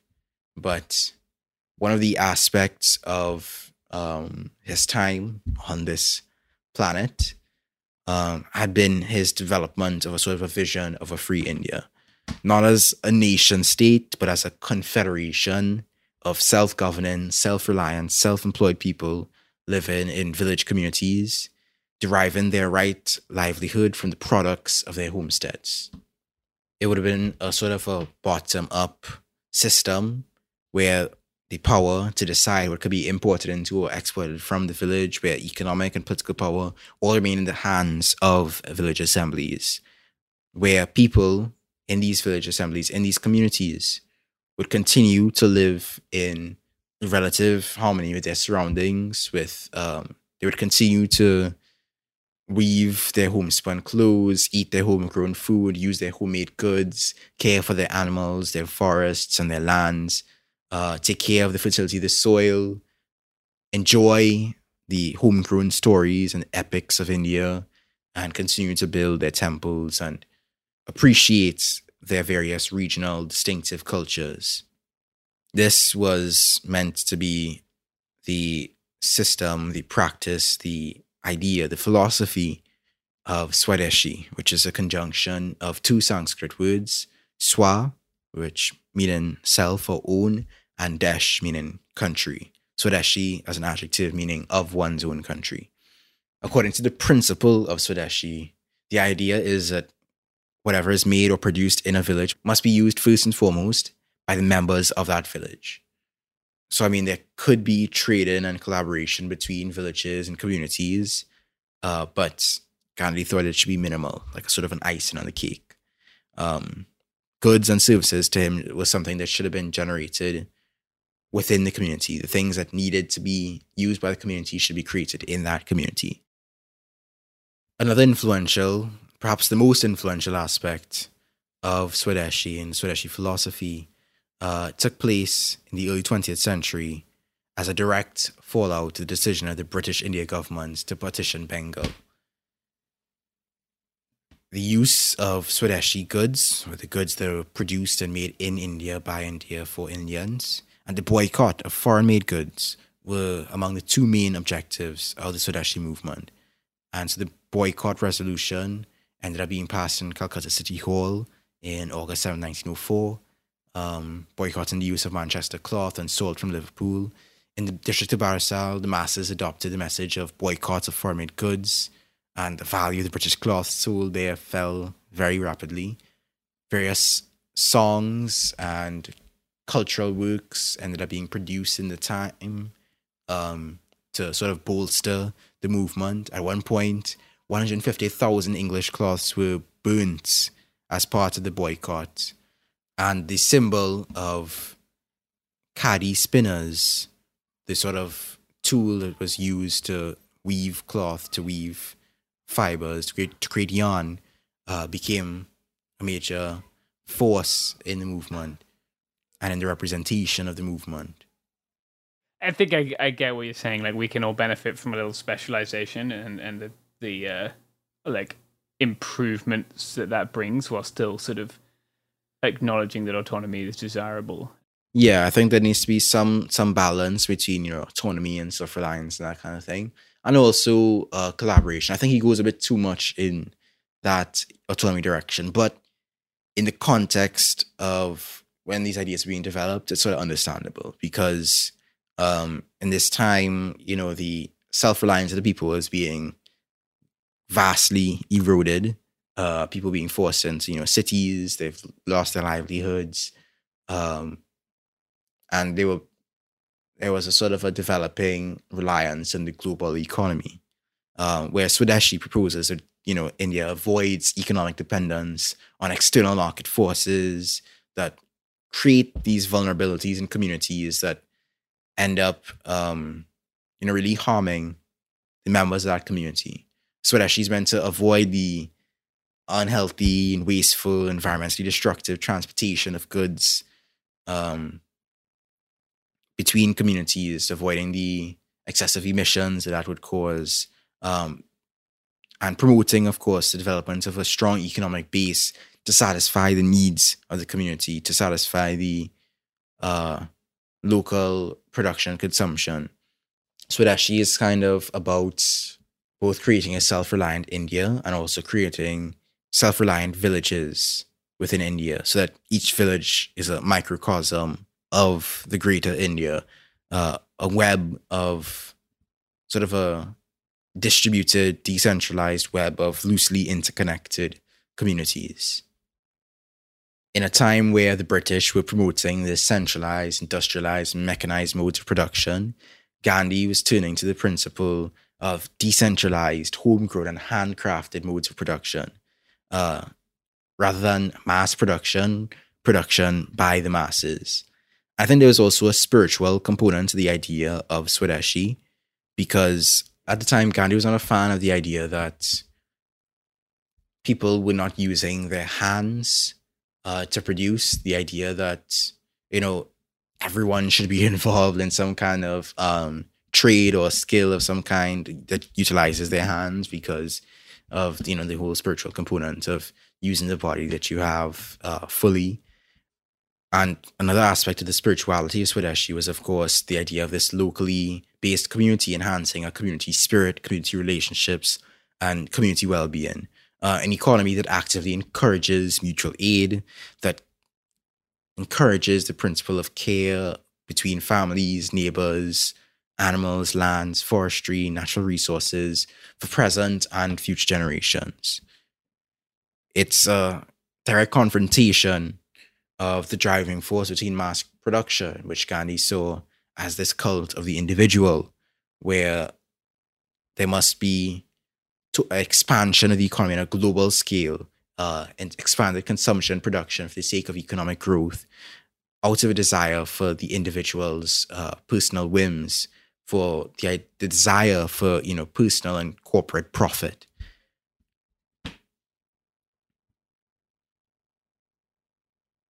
Another reason, of course, that Gandhi rallied against uh, this idea of mass production and promoted instead production for the masses, by the masses, uh, is because mass production led people leaving their villages, their land, their crafts, and their homesteads to go work in factories, where they became cogs in a machine, standing in a conveyor belt, living in shanty towns, and dependent upon the mercy of the bosses. And of course, as those bosses uh, gained access to more efficient technologies because they were constantly in pursuit of greater productivity and thus greater profit, the masters of this economy, you know, they want more efficient machines working faster, and so they want less people working those machines. And so the result was that the people who had to move to these cities to work in these factories were eventually thrown out when they were no longer considered useful and became and joined the millions of unemployed, you know, uh, rootless, jobless people in uh, Indian society. Swadeshi instead encourages the idea that the machine should not be something that subordinates the worker, but instead something that is subordinated to the worker. That it doesn't become the master, but instead it is mastered and allows us to orchestrate our own pace of, you know, human activity it's not that Swadeshi is necessarily against automation, against technological uh, development, but it's more so that it aims to circumvent the harms that could be caused by such technology is being out of the control of the people themselves and in the control of the select private few. I think Swadeshi has a sort of an element of glorification of the past. Um, in my doing my research for this episode, I ended up looking into, um, of course, the writings of proponents of Swadeshi um, and people discussing Gandhi's thoughts on the subject. And I'll just quote one particular passage. Swadeshi is the way to comprehensive peace peace with oneself, peace between peoples, and peace with nature. The global economy drives people toward high performance, high achievement, and high ambition for materialistic success. This results in stress, loss of meaning, loss of inner peace, loss of space for personal and family relationships, and loss of spiritual life. Gandhi realized that in the past, life in India was not only prosperous, but also conducive to philosophical and spiritual development. Swadeshi for Gandhi was a spiritual imperative.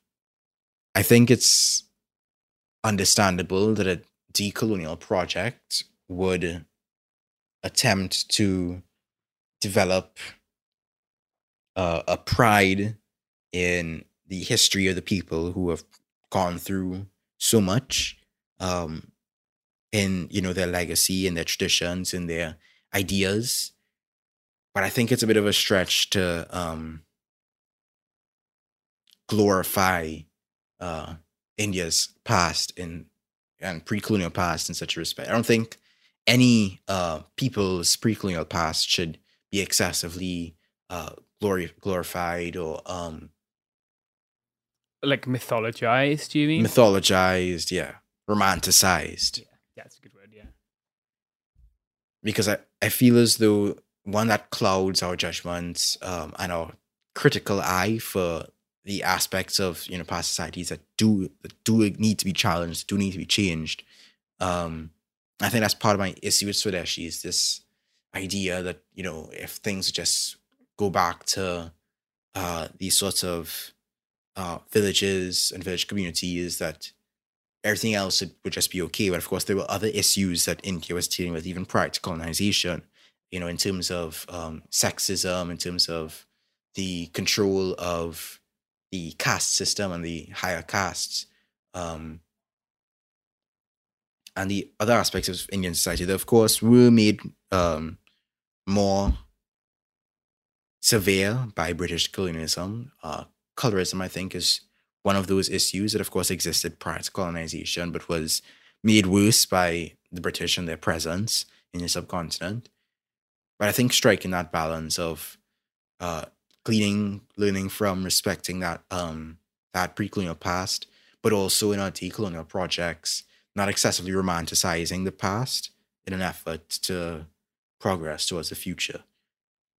These days, I believe Swadeshi is most known for its focus on protect- protectionism, uh, its disdain for you know foreign imports and investment, but it was of course a very wide spanning philosophy. It was a vision um, and a philosophy of life that Gandhi held for his entire life, and so I, it's not something that I was familiar with prior to looking into it and my continued pursuit of uh, decolonial perspectives and explorations of various post-colonial projects, but and philosophies. But it's something that I've appreciated despite my criticisms of some aspects of it. That's about all I have for you all today.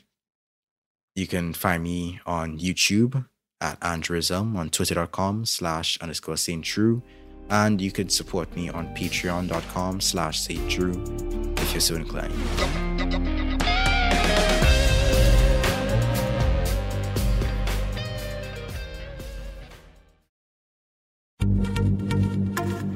Happy Pride from TomboyX, celebrating pride and the queer community all year. Queer founded, queer run, and the makers of the original boxer briefs for women, creating sustainable size and gender inclusive underwear, swimwear, and loungewear for all bodies so you feel comfortable in your own skin.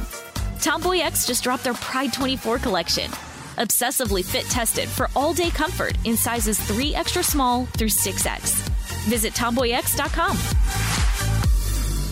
Enjoy all your favorite sports like never before at BetMGM. Signing up and playing is so easy. Simply sign up using code Buckeye and receive up to $1,500 back in bonus bets if you don't win your first bet. When you register with BetMGM, you can get instant access to a variety of parlay selection features, live betting options, and the best daily promotions in the business. And with BetMGM at your fingertips, every play and every game matter more than ever. Place your moneyline, prop, and parlay bets with the king of sportsbooks today. Sign up using code Buckeye and receive up to $1,500 back in bonus bets. If you don't win your first bet. That's right, up to $1,500. Again, sign up using code Buckeye and receive up to $1,500 back in bonus bets if you don't win your first bet. BetMGM and GameSense remind you to play responsibly. 21 plus and present in Ohio. Subject to eligibility requirements. Rewards are non-withdrawable bonus bets that expire in seven days. Gambling problem? Call 1-800-GAMBLER in partnership with MGM Northfield Park. That's 1-800-GAMBLER. Me. Focus Features presents Back to Black. I want people to hear my voice and just forget their troubles. Experience the music and her story Know this. I ain't no Spice Girl. like never before That's my daughter. That's my Amy. on the big screen. I want to be remembered for for just being me. Amy Winehouse, Back to Black, directed by Sam Taylor Johnson. Rated R, under 17, not a minute without parent. Only in theaters May 17th.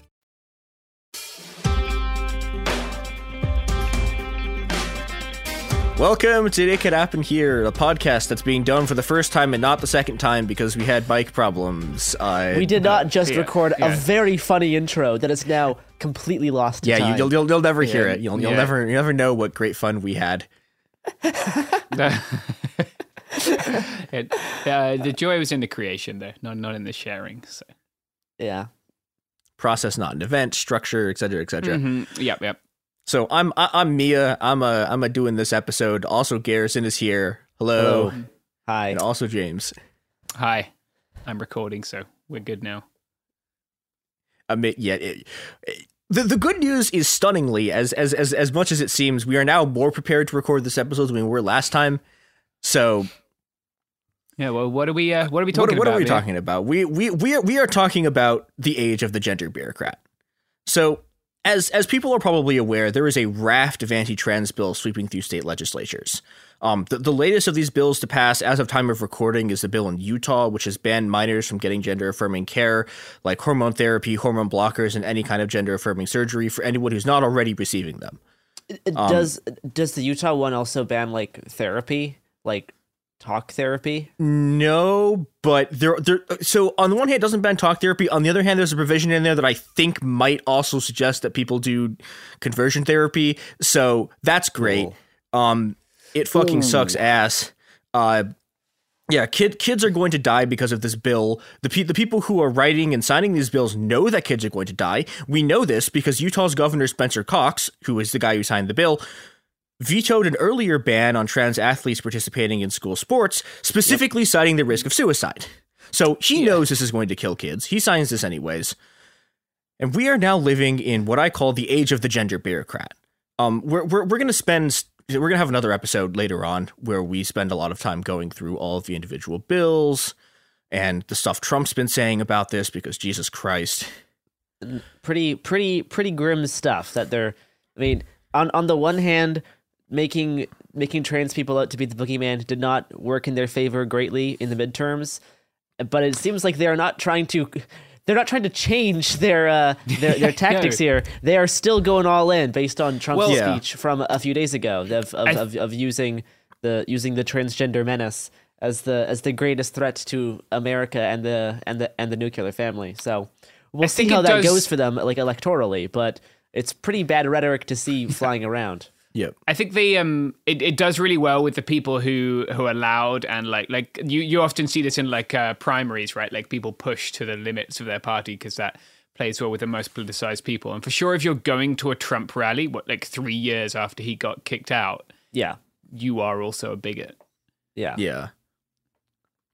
But bef- before we do that, I I, I want to before we actually like really do an episode on this, I I, I want to take a look at the sort of bureaucratic grounding for this entire thing, and to do that, we need to look at gender bureaucrats and the American gender bureaucracy.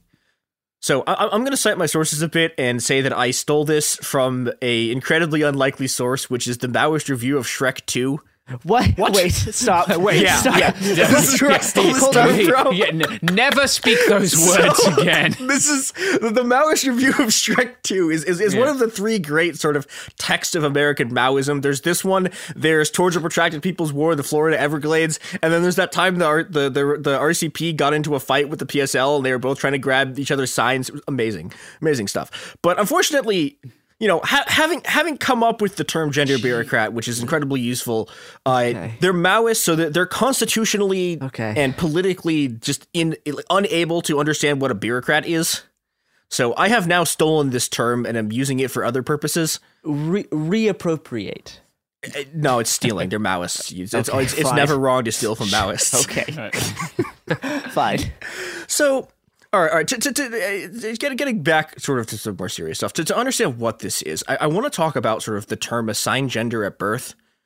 Um, this used to be a like it used to be fairly common, kind of in in in circles to like refer to people as like AMAB or AFABs, so like assigned male at birth or assigned female at birth, and it's a it kind of sucks as a term.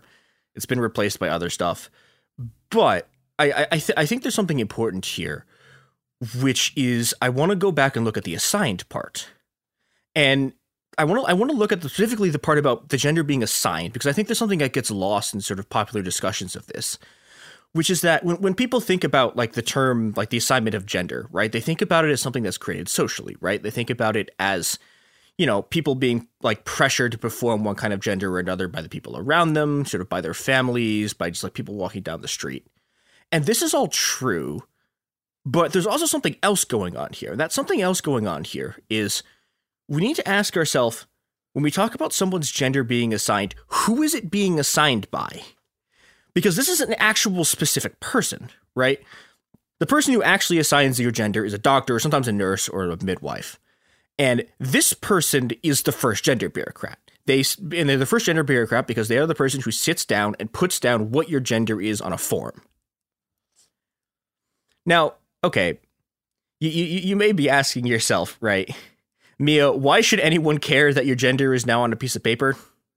Well, because and also be like, they're they're also mainly, at least you know, in like a in like a medical scientific sense, it's mainly like, oh, what parts do you have?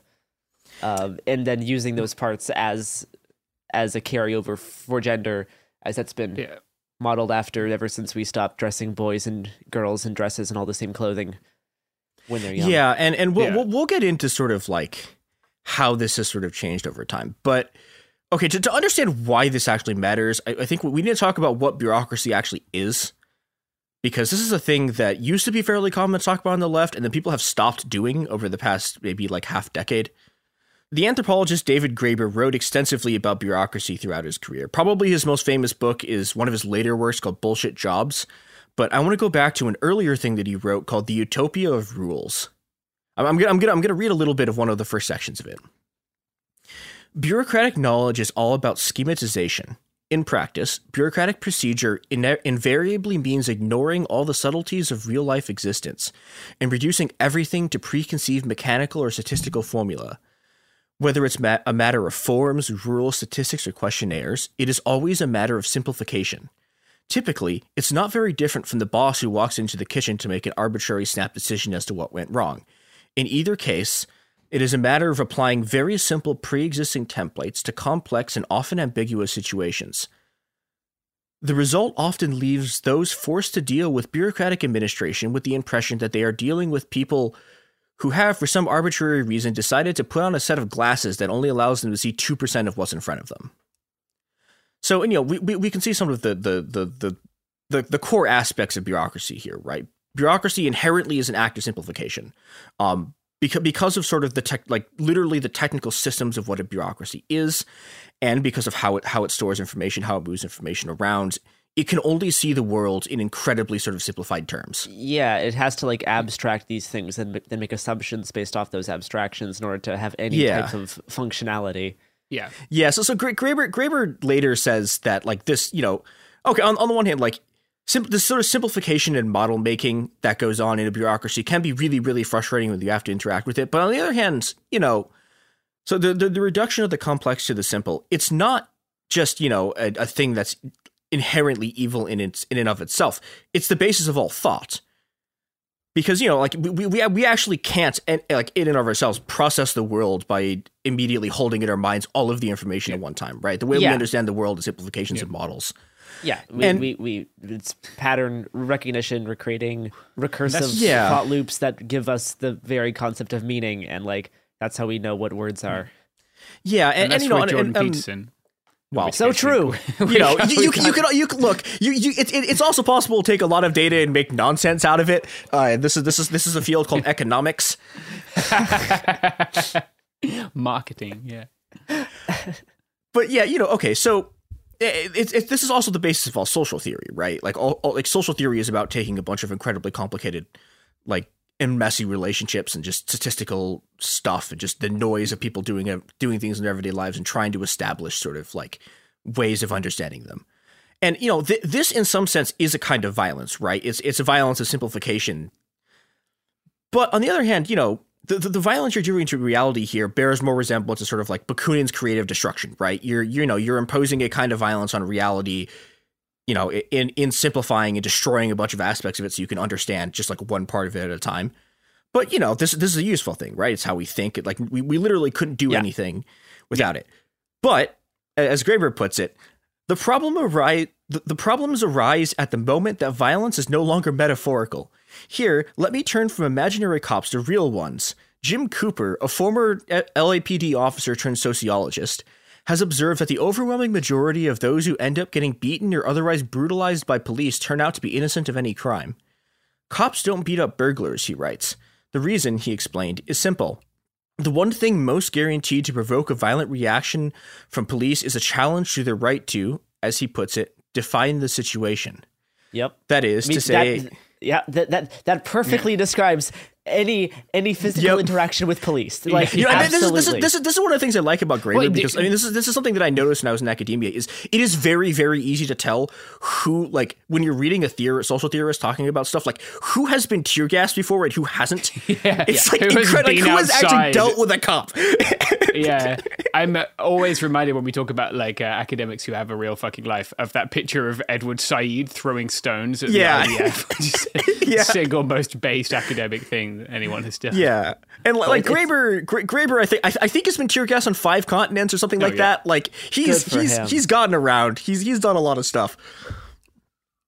Yeah, I'm, I am gonna. It is it is always nice whenever the, you can whenever these types of theorists who like you know they often will philosophize about like the nature of power and the nature of the state mm-hmm. and sometimes it can get a little bit wishy-washy and it's nice when there's people who do that yeah. who also know like the material like the material reality of like power yeah um, and and how that transfers on yeah like how how how like the how like the philosophy of power transfers over yeah. to street politics is always In, uh, uh, always an interesting difference to to to, to compare compare yeah. various theory to in 2020 i was teaching a world history course and obviously it's remote because of the pandemic right um so like we would just log in in the morning uh, like fully aware that i had seen and been tear gassed with some of my students the night before and then just discussed like how the state has a monopoly on violence. And people would be like yeah well that fucking lines up. Like, looks like you've got a massive bruise again. Like, yeah. It, it, yeah it was, it was very instructive and everyone should do it in their history classes. Yeah Okay, so I'm I'm, I'm going to keep reading uh, from this quote because there's a couple more things I want I want to get out of this. Cool. So okay, so he you know he's talking about how like you you get a violent reaction from challenging their right to define the situation. That is to say, no, this isn't a possible crime situation. This is a citizen who pays your salary walking his dog situation, so shove off. Let alone the invariably disastrous, wait, why are you handcuffing that guy? He didn't do anything. So it's, true. It's talking back above all that inspires beatdowns and means challenging whatever administrative rubric an orderly, a disorderly crowd, a properly or improperly registered vehicle, has been applied by the officer's discretionary judgment. The police truncheon is precisely the point where the state's bureaucratic imperative for imposing simple administrative schema and its monopoly on coercive force come together.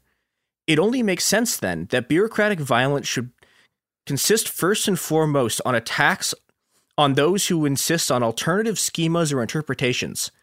At the same time, if one accepts John Piaget's famous definition of mature intelligence as the ability to coordinate between multiple perspectives or multiple or possible perspectives, one can see here precisely how bureaucratic power at the moment it turns to violence becomes literally a form of infantile stupidity. Yeah, it, it's it is this weird like childlike sense that is a that is an interesting mm-hmm. combination of thoughts. That's yeah, a fantastic Graeber passage. I, I love a, it. It's just I, I, yeah. I like literally mm-hmm. re- reading this book is like one of the things that like really sort of like committed me to anarchism because it mm-hmm. you know like it, it, it, it it's it's a, it's a book that actually takes violence seriously in you know while talking yeah. about bureaucracy was something that really doesn't yeah. I don't know. I, it's a good I critique fe- and we kind of have lost it over the years. I, I feel like we've gotten into arguments about this sort of thing when discussing the usefulness of like uh foucault's um theories about yeah. like, power and, and like and like yeah. how power functions. You've definitely brought up this passage before talking about how the, the, the extent of that is always is always measured by where the truncheon is hitting um, yeah. on like the actual street level yeah, but you know, okay, Graeber isn't writing about gender here, really, right? He, he's he's mostly writing about sort of direct police violence. Although, I mean, it, it is worth noting that like all of the stuff that he's writing is informed by sort of like like uh, by by actually specifically by by by actual critical race theory and by sort of like uh like feminist standpoints theory stuff. Yeah. Yeah. Um, but you know, okay, if if if you if you if you look back at this, right? and you look back at sort of the you know the the the the, point at which the state's bureaucratic impetus. Uh, imperative for imposing simple administrative schemes and the monopoly on force come together, or specifically the parts that are about right, like the, the the way you get a violent reaction is by being something that being something that a bureaucrat thinks you're not. Yeah, that it's, is it's, it's challenging their their their version of reality. It's, Yeah. it's a challenge. It's challenging the validity of their perception of reality. Yeah. Yeah, and, and it, you know, and if, if you think about this for about five seconds, if you're a trans person, that's not good because someone, a bureaucrat, has already assigned you a gender at birth, and if you're not that gender, things are going to get really bad really quickly. Well, do you know what bureaucracies are actually worthwhile and things that you should definitely uh, Uh-huh. consider greatly? Is all of the bureaucracies that support the products and services that that fund this podcast. Well, I hope you enjoy your th- your your your five new bars of gold. Thank you for supporting the show. Um, we are back. Uh, let's talk about gender and the bureaucracy that Yeah, seeks to contain it. Violence. Yeah, So, sure. Yeah. You know, if if if if you are, for example, intersex, the point at which the state's bureaucratic imperative for imposing simple administrative schema and its monopoly on coercive force comes together is on the operating table of the hospital where you're born. Um, you know, first you a, a doctor assigns you a fucking gender, which is never intersex, by the way. The doctor just decides whether you're male or female, and then you know puts that gender on your birth certificate.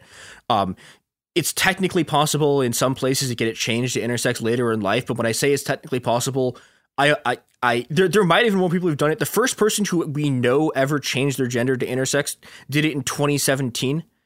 So yeah, I'm sure there were like the, Yeah, I mean- pre-bureaucracy indigenous societies. I know there Oh, are. that yes, absolutely. Oh, absolutely. Yes, yeah, but this is this. Yeah, this is. Yeah, I mean, like, Yeah, eh, yeah. like, and, and this is another like the, the the the way that like we treat intersex people also has gotten worse. Yes, yeah, yeah, yeah. Like, yeah, and and we're, we're gonna get into this, but too, but it's like it's like you know, this is a very like it's a very obvious thing where there's clearly more than two genders, and how how a society reacts to that, I think, says, you know, a it's it's an enormous sort of like it's something that enormously impacts intersex people, right? Like, you know, you have like an incredible amount of violence that is inflicted onto them, and then secondly, the the the the the way intersex people is dealt with, it's something that reveals a lot about how the society is going to look at gender and how society is going to look at the enforcement of gender.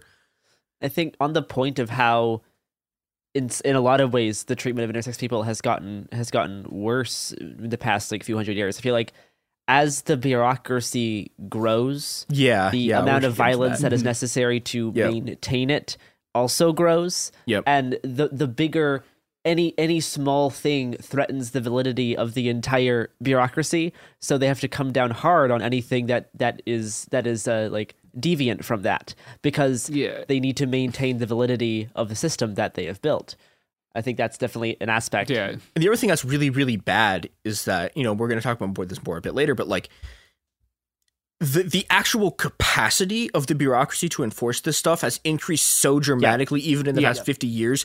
It is like like the, the US is a, a if it, to, to someone to someone living in 1890, right? The modern US is an incomprehensibly bureaucratic society. It is like like it it, it, it, it even it- like the even like the Yeah, in the, like, 1960s. yeah, like you know, like Yeah. like the Yeah. like yeah, like even like the, the the the most sort of like totalitarian Stalinist bureaucrat like looks at the U.S. and is like, "What the fuck, guys? You guys are taken taking bureaucracy too far."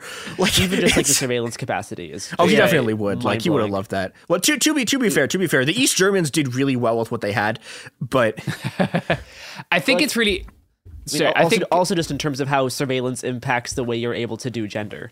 When you're yeah. you Well, know, and, and, Yeah, and this and this, yeah, is the- yeah, this is the when thing you're getting that- targeted advertisements for stuff based on your internet searches, they're like that that that's one side of Yeah. it, and there's other sides of it in terms of like you know people pe- people seeking to make uh like different gender presentations illegal. How the how how that Yep. that type of surveillance will eventually lead into pretty pretty uh draconian well stuff. and, if and, these, and I if and I, I think I I th- I, th- I think in a lot of ways like the violence that is done to intersex kids is sort of it's, it's one of the sort of origin points of this right um I, I, I do actually want I want to sort of get into what what this is a little bit um s- since the 1960s and again I'm saying this like this stuff is kind of recent right um D- doctors have started commonly performing non-consensual surgery on intersex kids to force them to conform to a gender. Um, here's from a 2013 report from the United Nations Special Rapporteur on Torture that's cited by Human Rights Watch. Children who are born with atypical sex characteristics are often subject to irreversible sex assignment, involuntary sterilization, involuntary genital normalization surgery performed without their informed consent or that of the parents in an attempt, quote, in an attempt to fix their sex, leaving them with permanent, irre- permanent irreversible infertility and causing severe mental suffering. Yeah. And this is fucking horrible. It happens all the time, and on all of the people who write these fucking laws that are like giving giving someone gender affirming care is like mutilating them. Specifically, carve out sections so that doctors can keep fucking doing this to intersex kids, and it's horrible. It's really interesting how, like, um, so often the sports field is a terrain where this kind of gets hashed out, or like this brutality happens for the first time. Like, the sports governing authorities have been fucking brutalizing intersex athletes for 50 Yep. years now and every time it's because yeah they'll and they'll they'll put forth an argument and then lose in court most of the time because they'll they'll seek to advance like a very narrow definition of gender based on chromosomality or something or testosterone levels or something and then demonstrably this binary doesn't exist right Yeah. like, like and then they'll lose and they'll respond to losing by fucking destroying that person Yeah. Uh, yeah, it, it's there are plenty of cases people can uh, can find in history of that happening, and yeah, it's fucked up. Yeah, and and and I think the more I've been thinking about this, the more I think that the sort of like that a lot of what turfism is is this kind of like it, it, it's it's attempting to take the bureaucratic categories as literal truth, but that doesn't work. It doesn't it doesn't actually work on a sort of either on a scientific level or on a sort of moral philosophical level because again, what what what what that sort of bureaucratic assignment is is a is a radical simplification of reality that destroys it destroys reality itself in order to create a sort of like an M or an F on a page. And when you when you try to go back into the real world, that shit doesn't work. It it only works when you can enforce it with violence. Turfs do be loving to enforce gender with violence. Yeah, and you know, I mean, and this is this entire thing is sort of this. This is the basis of the sort of of the of the American gender bureaucracy, right? It's inherently violent. It's it's not just sort of a procedure for recording what your gender is. It is. It always sort of has been and is increasingly more so now, becoming a system that imposes that imposes a gender on you. Um, you know, and th- there, there's also a lot of ways that this bureaucracy gets imposed on you that are, you know, less extreme. You know, if if if we go back to the question of like, who are you assigned a gender for, right? You're assigned a gender for the state, and you know, almost everything in your life depends on these bureaucratic documents because that's how the state understands you as a person by by these bureaucratic documents, like specifically birth certificates, but also things like driver's licenses, social security cards. And- Passports, Yeah. immigration papers. uh, yeah, everything. I, I mean, like here, here, here's the American Bar Association talking about birth certificates. They are so common that we might even overlook their significance. In the United States, birth certificates serve as a proof of an individual's age, citizenship status, and identity. They are necessary to obtain Social Security, apply for a passport, enroll in schools, get a driver's license, gain employment, or apply for other benefits. Humanitarian Desmond Tutu described the birth certificate as, quote, a small paper, but it actually establishes who you are and gives access to the rights and privileges and the obligations of citizenship. You know, and, and I think D- D- Desmond Tutu is being enormously optimistic about sort of what it means to be seen by the state here, because the other thing that it does is it exposes you to the state's violence in a way where you know it, it, it now the state like th- this is this is the mechanism through which it now knows who you are. Right. So does not having one. like, Yep, uh, yeah, it's- when the Sov Sits try to not have birth certificates for their children, uh, Yeah. state gets gets real Well, violent. And this and this is the thing. Uh, and one one of the things I uh, hear about this is that like, you know, okay, it, you used to be able to like get away with not having birth certificates, right? Like a lot of a lot of Americans used to not to, used to like not. But one of one of the things that happens over the course of World War II is there's this enormous expansion in, in the state's bureaucratic capacity, and there's an expansion in the state's bureaucratic capacity because it has to you know, it has to go to war. But simultaneously, this, and this is something that didn't have to happen, but did, is that you get the army and you get employers starting to ask for people's birth certificates. But like, people don't have them because, like, I don't know. I was why why the fuck do I need a record No, of me being born, born? yeah. Right? Like this is this this is only a, this is never a thing you need. It's only a thing the state needs. Yeah. It's interesting to look at like I was just thinking about how like, this is also where the kind of front line of colonialism happens. Yeah. Like the the enforcement of a binary gender on indigenous people. Like you can look at specific individuals. Um Osh-Tisch is one of them. They were a, a, a crow person from the Crow Nation who like fought for the United States as a scout. Um was what's called a baté and then was like in later life kind of forced to conform to a binary gender with which they didn't identify and the, they hadn't lived that way uh, and, and because they had to having been assigned identity papers to live on a reservation you have to tick one of the fucking boxes Yeah, and you know, and the thing about those fucking boxes, right, is you know, even like to this day, there are a lot of states where you can't change your gender. Like on on, on you, you can't change what it says on the fucking card. You just can't. And you know, if if they've assigned you a gender that's not your gender, then well, tough luck. They have they have an op- they have a monopoly on the legitimate use of force, and you don't. You know, and there's other states where you need a fucking court order saying that you've had surgery in order to get the fucking like you know in, in order to change your bureaucratic person and again, the reason for this is, and I cannot emphasize this enough. Fuck you. That is that that is that that is the reason for this. Um, yeah, I I want to I want to go back also to you know look to to look a bit more about sort of the bureaucratic effects. Um, I'm going to read from an IEEE piece about a trans guy in the UK in the 50s. From the start, the sensationalized press coverage of Ferguson's transition focused on some surprisingly quotidian elements.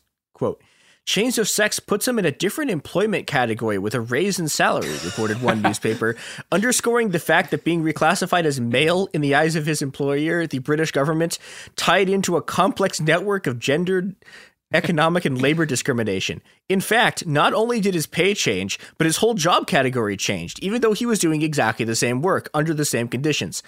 This was because women workers were simply were not simply paid less, but also kept in feminized job grades in the civil service, despite the government's claims that service was a meritocracy.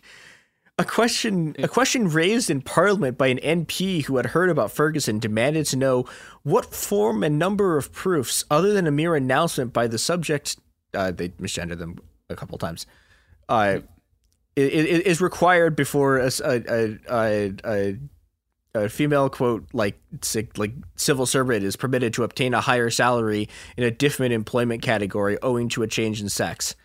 By gaining a quote official change, Jonathan Ferguson suddenly transformed himself uh, suddenly suddenly transformed into chief experimental officer with a male breadwinner's salary large enough to support a family rather than a woman's lower wage that was expected to be supplements mental to a family's earnings. For obvious reasons, noted the Treasury, we should not have to say anything which would have led to a request for the male pay rate to be applied from his date of entry to the civil service. In other words, the Treasury wanted to ensure Fer- that Ferguson did not try to claim back wages. incredible Turf Island always been very normal. Um, and I, there's, I want to read a little bit more of this. Um, conversely, a different civil servant, this time a trans woman who was working in the Admiralty Department and transitioning around the same time, was advised it was in her quote interest to delay official recognition of the change until at least January 1960, assuming full equal pay in the civil service is introduced by 1961. Her employers wrote that it was in her quote own interest, in their opinion, to continue wearing men's clothing for the time being in order to avoid a significant reduction in pay. that is it's funny because like i well it's not funny it's fucked up and it's stupid isn't it but uh like i knew trans people in britain who would have grown up around this time who like socially transitioned after retirement Yeah. uh, or at least like openly to you know we, we weren't like bffs or anything but it, it's absolutely fucking insane that like that this argument was deployed Yeah, and you know, and you, you can you can see what's sort of going on here, which is that like, you know, it, it, it, it's more it's more explicitly obvious in here than it is in a lot of other cases, but your status in the gender bureaucracy is a key element of how you're able to extract resources from the state. And you know, sometimes that's literally just an explicit pay gap, like it was based on institutional sexism. But you know, I, I I I think I think the second case is in a lot of ways more revealing, right? the, the, the state and its gender bureaucracy is very explicitly saying conform to what the ge- the bureaucracy says your gender is, and you, it'll you'll get paid more, and if you don't, you'll get paid less. And, and if you look at this more abstractly, right, in, in, order to interface with the state, in order to extract welfare benefits, in order to pay your fucking taxes, in order to drive, in order to buy alcohol, apparently now in order to buy uh, uh, the stupid cleaning bottles you use of, of compressed air that you have to use to, to clean out your computer keyboards, uh, in order to buy alcohol, in order to get on an airplane, you have to conform to the state's bureaucratic view of you. And if you don't, you can't do it and and you know th- this this brings up the question: What right does the state have to assign my gender?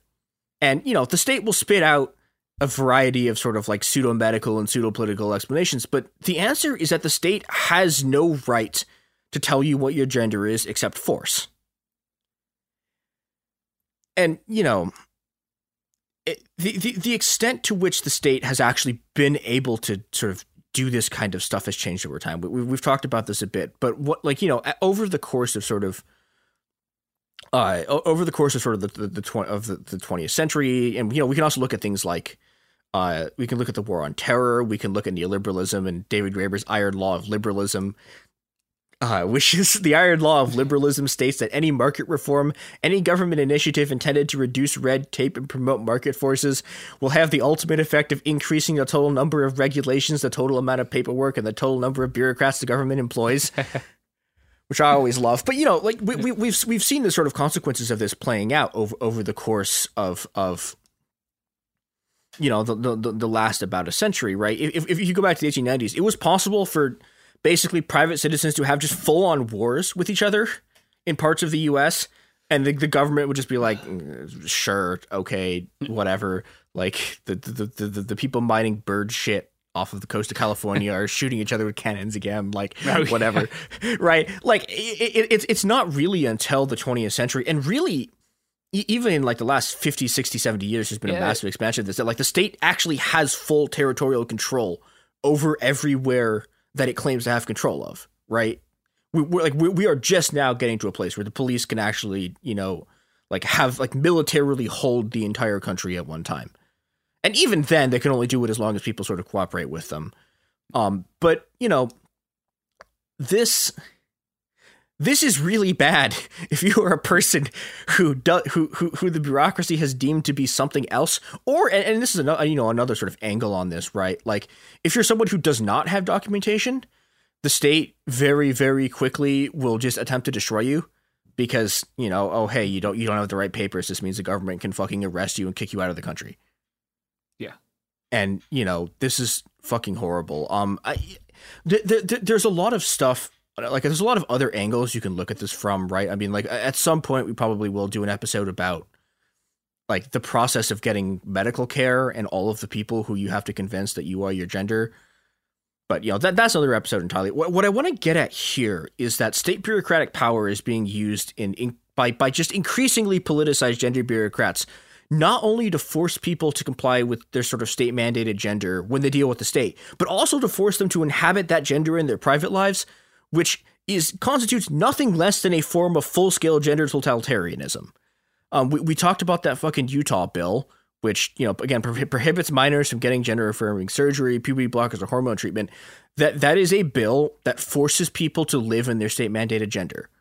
In Florida, gender bureaucrats are allowed to physically inspect athletes they suspect of uh, being trans, which is to say, not conforming to fucking state bureaucratic gender controls. It's children, right? Like, yeah, it's fucking yeah. children. Like this they, they they are allowed to molest your child, uh, because they think that because they're yeah. they think they're trans. The other aspect of this is obviously there. This is something we've talked about before. It's something that you're starting to see with these bills is they're trying to make the bills uh, uh, age number go as high as possible. Yep. So there's yep. there's bills proposing 25 now, 21. There's bills proposing 25. Not not right. so it's trying to pol- trying to police and control the, the, the bodily autonomy of, of complete adults, which obviously is not yep. not yeah. a new thing uh, for the GOP specifically, especially in the wake of uh, the Roe v. Wade overturning. Um, but, but also another aspect of like this this this goes beyond just people who are younger than the age of 19 yep this this this, this they're going to try to keep raising this as much as as much as possible. And this is where the types of surveillance that I was talking about before is going to become a problem because if you're if you're googling how to do DIY HRT and get stuff shipped in from Brazil, uh, don't think that the surveillance stuff's not gonna not gonna uh, impact your ability to do that. It also polices like the gender presentation of cis people, specifically cis Sure. women. I think like the the people who are getting physically inspected because of these laws are just girls who are good at fucking sport. Uh, like they're cis girls. They just they might be like like taller or stronger or, or and that, like it's some anyone has the power to just be like, oh, you're not you're not a girly enough girl. Uh, but so fucking now you get to go to the pervert room and get Yeah. inspected uh, Well, by and, and, Gaetz. and, like, you know, we, we see this in, like in Texas, right? The law right now is that if the state if the state thinks your fucking child is not sufficiently close to their gender, they can fucking take your child from you and force them to, to be whatever fucking gender the state Yeah. wants them to be, right? And you know, any other period in history, if you walk into a room and tell a bunch of people the state is going to decide your fucking gender, everyone would lose their goddamn minds. This would be like thi- thi- this is a this is a, a like unfathomable like e- even in sort of like the depths of the sort of, of totalitarian like nightmare states. This is like an unfathomable level of sort of state bureaucratic like imposition onto people's lives. And yet, you know, it's the fucking U.S., right? We have we have the, we are the most bureaucratic society humanity has ever produced. Nobody thinks it's the most bureaucratic society has ever produced, and you know, we are right now every day seeing the point at which bureaucracy meets violence. The, the last thing I have to say is that you know, like this this this is the future of gender. The future of gender is government bureaucrats, whether they're cops, politicians, doctors, child protective services, or school board administrators, forcing you to be a gender that they're not. But fundamentally, they have no fucking right to do this, right? What they have is power, and their grasp on power is still right now tenuous. So, you know, it, it, it is possible to stop them from going any further than this. It is possible to beat back the power of the state, and it is possible to have a world that's not this. And we know it's possible to have a world that's not this because it wasn't fucking like this like 50 years ago. So, yeah, fuck them. And that's that's that's that, that that's that, that that's gender bureaucrats. People should read David Graeber uh, and learn about intersectionality for a fucking second. another an- another another great resource to learn about how you can like uh, mix up gender stuff. There's this new video game out right now which has a pretty intense character creation selection where you can, God. you can it's called let let me see it's called- called, is it- Ho- Hogwarts L- Legacy is that No, what it's called? no! I thought you were going with Cyberpunk. What's it called? Oh no, Uh, no. but it has it has it has a lot of different customizations that you can do for your gender presentation and and and your body parts. You so know, that's okay, okay. Cool. I've, I, I, I've, Um, I've, I've been refusing to do this on Twitter, but I, I need, I need, I need to take fucking one minute to talk about the dumbest argument anyone has ever made, which is that I have to buy this game in order to support the developers. Which, think about this for five seconds, right? Okay, if you have to buy this game to support the developers, don't you have to buy every other game? To support their developers. In fact, Uh. are are you not morally obligated to buy every single product on Earth? Because if you don't buy every single product that's ever been made, you the, the, the those the, people who made those products like- will not be deployed. It's This is, bullshit. This, this is Fuck such off. a weird. This is such a weird, like capitalism poisoned moment here Yeah, of, of thinking you're obligated that? to consume. Lots things. of people online. I, I, I, I have been uh. holding my tongue on Twitter about this for No, months now. Fuck them. Watching people, watching people make the argument, I have to buy something to support the developers. Which again, buy a different game, support those developers. I buy fucking go go on strike. Fucking, Okay, I I, don't know if you I want think- if you I want if you want to support the developers. Give Okay, your money to should like cut this off. someone who isn't a fucking video game developer. Like, uh. Well, I'm glad that Bad we could. I'm glad, glad we could have that that special bonding moment over the very inclusive gender settings inside this new hit video game. So that's that's God. pretty cool. Mm-hmm. We'd love to hopefully, we see get an ad from them soon. Wi- w- I hope so. I hope so. Yeah. The worst Twitter day of my life is the day we get that fucking ad. Gold presented by Hogwarts.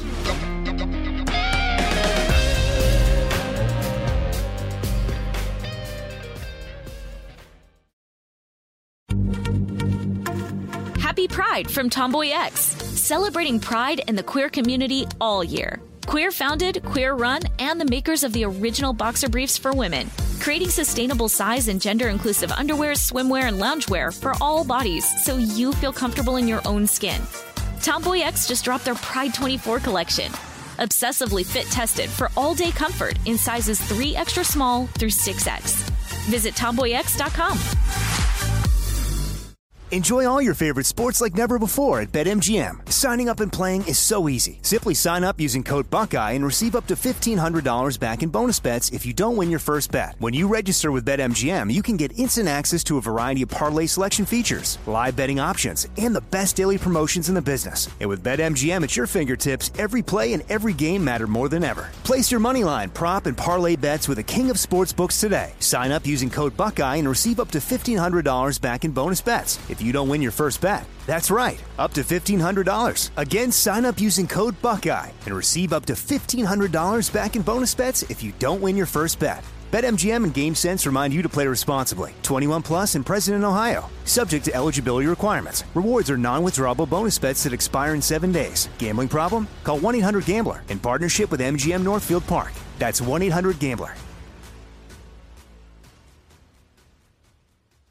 Me. Focus Features presents Back to Black. I want people to hear my voice and just forget their troubles. Experience the music and her story Know this. I ain't no Spice Girl. like never before That's my daughter. That's my Amy. on the big screen. I want to be remembered for just being me. Amy Winehouse, Back to Black, directed by Sam Taylor Johnson. Rated R, under 17, not a minute without parent. Only in theaters May 17th.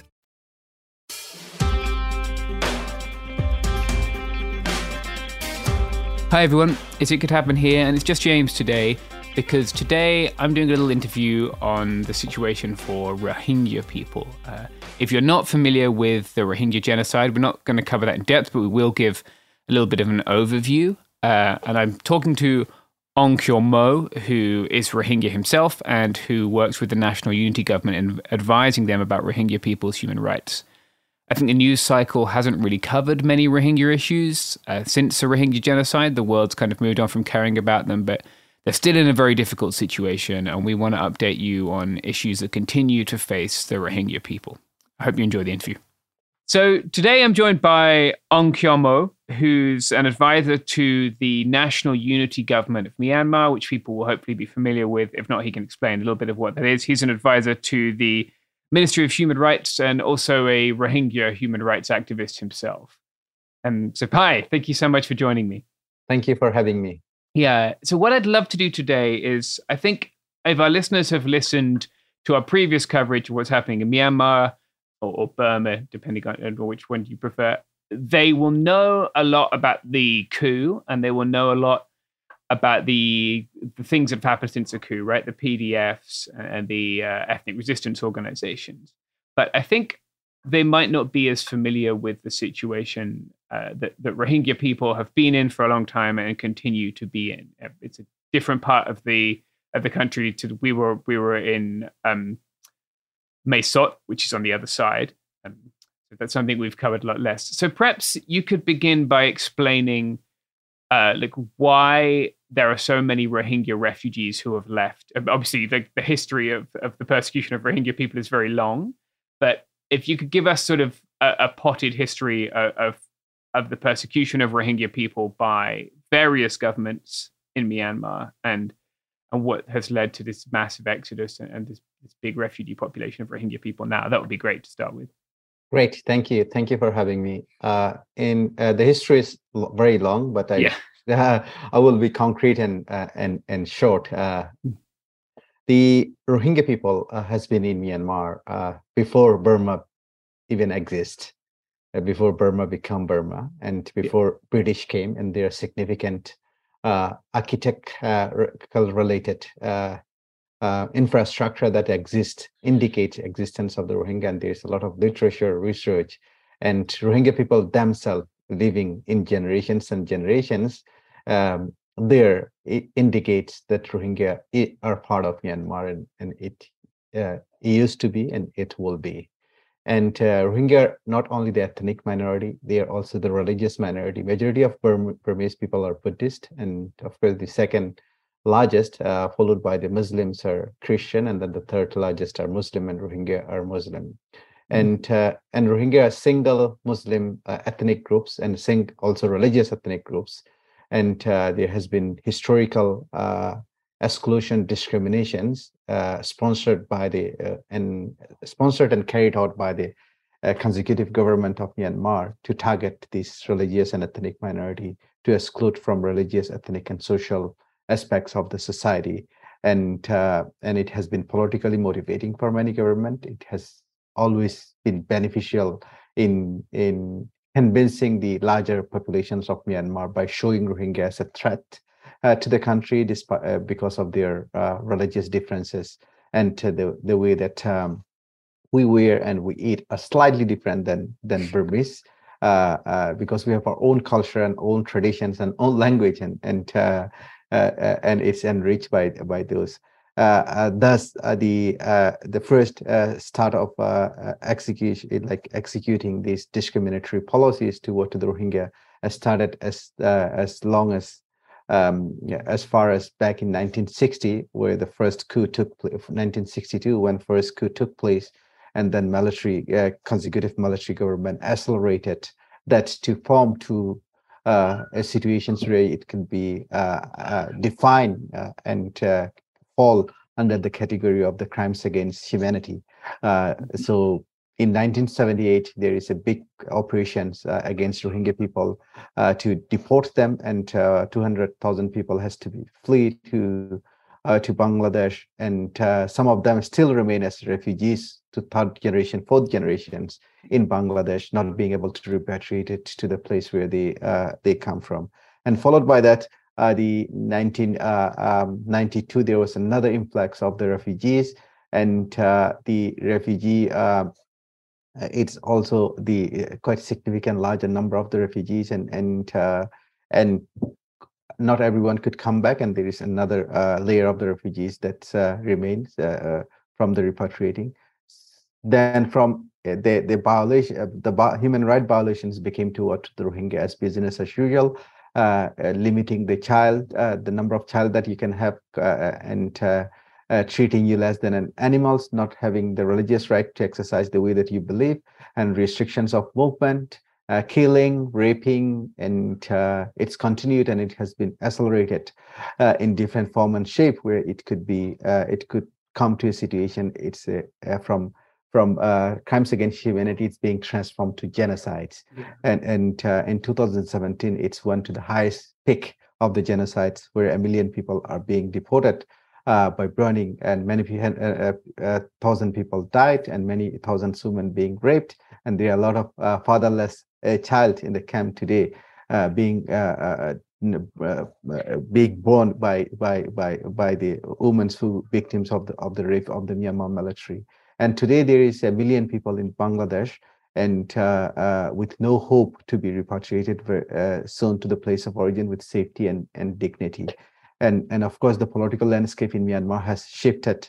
it used to be in the democratic um, transition from 2010 to 2020 with two consecutive different government and and uh, the democratically elected government has been overthrown by uh, by a attempt coup by the military uh, who had ruled the country for for for many decades uh, and uh, and and of course the the the democratically elected government which I advise to uh, is is being some of the member of the government are being arrested and some are in the in the ethnic uh, territorial control and, and some are in exile. And, and, and uh, so the country, so the, the, the reactions of the 50 million people uh, has been different because there has been several coup in Myanmar and this was the, the, the, the political calculations of the military leaders to attempt the coup uh, was wrong that they did not expect the resistance of the peoples. And then of course the uh, the the young uh, generation z people came in to to resist. Initially, they claimed to be uh, peacefully protesting to hand over the power back to the uh, to the to the democratically elected people, but as a result, they were being brutally cracked on and, and killed, arrested, and then uh, and, uh, and then young people started to understand that we need to speak the language that they, under, they understand. So they speak that language is grabbing a gun and and and and, uh, and forming the military. So followed by that national unity government has been formed by uh, with uh, elected members of the of the of the parliament both lower and upper house Uh, so the national unity government today is the most uh, the legitimate government of Myanmar and having also some territorial control. Of course, majority of the government invest- infrastructure are being uh, being captured uh, illegally by the military junta. Yeah, and it's interesting that people aren't familiar with the sort of ethnic makeup of previous governments and then the national unity government. From what I understand, it's not as much dom- dominated by the majority ethnic Burman people in, the national unity government as it was before, um, even under the NLD, right? Even under sort of the most uh, most democratic that it that has been uh, in in Myanmar for some time. Like there was still a domination by by one ethnicity, right? But the national unity government is more ethnically diverse. Is that right? Correct, uh, but still there is a lot of rooms for improvement. Particularly, uh, Rohingya people has always been part of Myanmar and politically mm-hmm. excluded. And despite yeah. a million people being pushed out to the Bangladesh through a genocidal attempt, the remaining populations in Myanmar is 600,000 people, politically representable size of populations, under continued genocidal attempts of the Myanmar military. And the National Unity Government did not include politically meaningfully the Rohingya populations till now.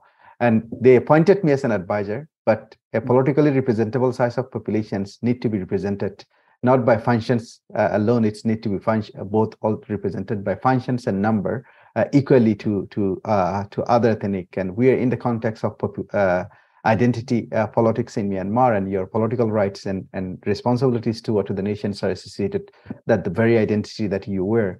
so time to time there is a big questions like you know we are moving forward to the path of democracy to make the country to to back to the track of democracy but the, the, the very principle of democracy is majority rules and, and respect the minorities right right and still yeah. the, the, the rohingya are being uh, in, despite the international uh, pressure particularly the united states and its allies to have inclusive democracy and mm-hmm. uh, rohingya people are not yet meaningfully included in the government yeah, and I think that's something we've spoken about a lot uh, with with uh, Karen and, and Karenni people who we've spoken to um, about sort of the need for a more inclusive structure, whether that's like a federal democracy after, obviously, after the, the military junta has been deposed, or, or certainly something that's more inclusive. Um, perhaps we can talk about how, like, I, it's very interesting to me when I talk to young people, Generation uh, Z people from Myanmar. They will say that like they wouldn't have even said sometimes Rohingya like ten years ago that they wouldn't have used a term. They'd have they'd have seen the people who we now who we would call Rohingya as Bangladeshis, right? Because this was the, the narrative. Can you explain how you've explained very well that that's not true, uh, but how that narrative was constructed and what it was used to do? I think it's once again uh, to exclude Rohingya and to carry out systematic uh, destructions mentally and physically uh, on the Rohingya is also a lot to do with the spreading propaganda, misinformations, and, and disinformations uh, through state-led media, uh, uh both yes. online and offline.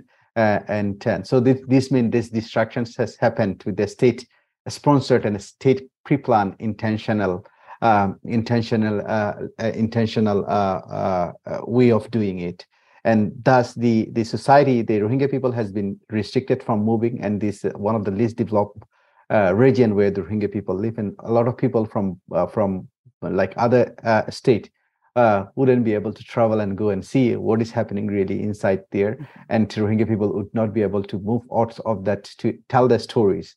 So all the narrative that people hear is the military and the government, what the government used to put at that moment.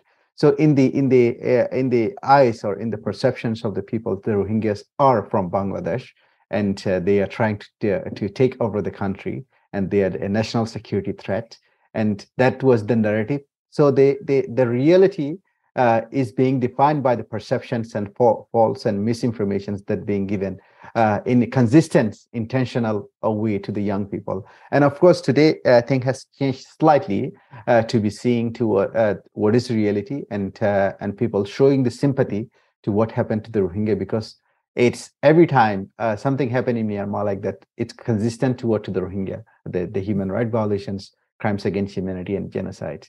And the people, 50 million people in Myanmar were not either they are staying neutral or they are standing with the military, not like to that they should do this and this is right to do to kill people, right to rape because they are national security threat. But uh, um, uh, what had happened to the Rohingya people, uh, perhaps in the not uh, the same shape and same uh, uh or, or, velocity or momentum or, or intensity, uh, started to happen after the coup to to the to the Bamar people, and then they tend to realize, oh, what happened to the Rohingya? What Rohingya used to tell, burning the whole villages, killing and raping is exactly what what what is happening uh, more or less exactly what is happening to us then they they, they were right. And it's uh, the victims change and the perpetrators remain the same. And with that concept people come to but again i think the still it's very small number of the populations uh, uh compared to the whole populations that uh, lives in myanmar and in, in in the democratic principles there is no like you don't tend to say something just because that you sympathize and there there are principles and values that you do not compromise in any circumstance. So equal right, justice, and uh, and inclusivity, and in, like like uh, celebrating of the, the diversity. Uh, these things are very core principles of, of, of the democracy that that we are like as a Burmese people asking from international community to help. What we are preaching for toward to the democracy need to be demonstrated at home first. We need to act upon, and and uh, uh so I think the, the, the benchmark. There is no, the benchmark shouldn't be defined to include or exclude someone based on the sympathies, need to be based on the principles and values. Can you explain a little bit about the situation that Rohingya people who have left Myanmar, maybe they're in Cox's Bazar, maybe they're in no man's land, maybe they're they're now being moved to an island, right? Can can you explain what life is like for those people? Of course, the when Rohingya people fled to Bangladesh, it was attempting to survive. Uh, uh, like they managed to survive, and otherwise many died, and they they could be one of those who who who died and they they survived. Uh, meaning that these all people are have physical and mental destruction and unhealed scars in their physical and mental aspects of the life and uh, and of course a million people in bangladesh to be hosted by the bangladeshi government and Bangladeshi people has been also very difficult because the yeah. resource uh, in the given area is very limited and Bangladesh uh, itself is a small country with uh, with uh, uh, with limited resource and, and and we should always uh, appreciate Bangladeshi people and Bangladeshi government to open their arms and heart to to to absorb and and and a million people. And and and and again i think the problem has started in myanmar and, and the the solutions need to be in myanmar and and the people need to be going with safe dignified uh, uh way to the place of origin. And and of course bangladesh uh, it has been five years plus now that the people like the largest influx took place in 2017 uh, and there were repatriation attempt being made and and the when people fled from myanmar jump into the Naf river and bay of bengal in 2017 because the land was more dangerous than the sea. Situations remain very same or even worse than that now in in in in, in Myanmar to be going mm-hmm. back. So you are you escape from a grave that you have half buried uh, uh, to be ki- killed, and being pushed to go back to to to Myanmar is as in sent him back to to the to the grave that you escape from from from dying. Uh, so the situation doesn't favor for a safe, dignified, uh, voluntary return for the, for the Rohingya. Thus, Bangladeshi uh, authorities are trying to find different innovative modality, different ways how to how to create uh, sustainable situations for the Rohingya, including relocations of the of the certain number of the of the uh, of the Rohingya populations because the the the the, the camps are very congested and the hygiene level in the camp are very low. And there are a lot of also the the uh, the crowd on like you know if a million people in a small scale uh, place like that are being uh, being uh, closed uh, anything could happen anytime uh, you know. So the, the the the idea was to by the Bangladeshi government, which doesn't fall into into the principle of international way of doing things, and and relocating some of these re- refugees to an island that has is an EU island. No uh, human being has been ever lived there. And uh, the island has been technically, uh, from various technical assessment, has identified uh, it's not livable by human beings yet. And because there are a lot of uh, like uh, cyclones and, and, and floods and things like that, and it's very far away from mainland of Bangladesh. And, and it, so there is risk uh, from, uh, from from from various perspectives to be able. But but despite this, Bangladeshi gov- uh, government has built sheltered there and relocated uh, uh, uh, some number of, of Rohingya, and eh, some of them went by their own will, seeing that it might be a different, and and some are being maybe perhaps forced and and of course there are a certain number of like around close to uh, five to six thousand people in no man's land when Bangladesh at the beginning uh, did not open its border to when Rohingya were fleeing. Uh, mm-hmm. and so this no man's land were being occupied by the nearby villages because Bangladesh wouldn't open the gate for them and they were stuck in, in there. So they have happened to be uh, stuck there since uh, last five years.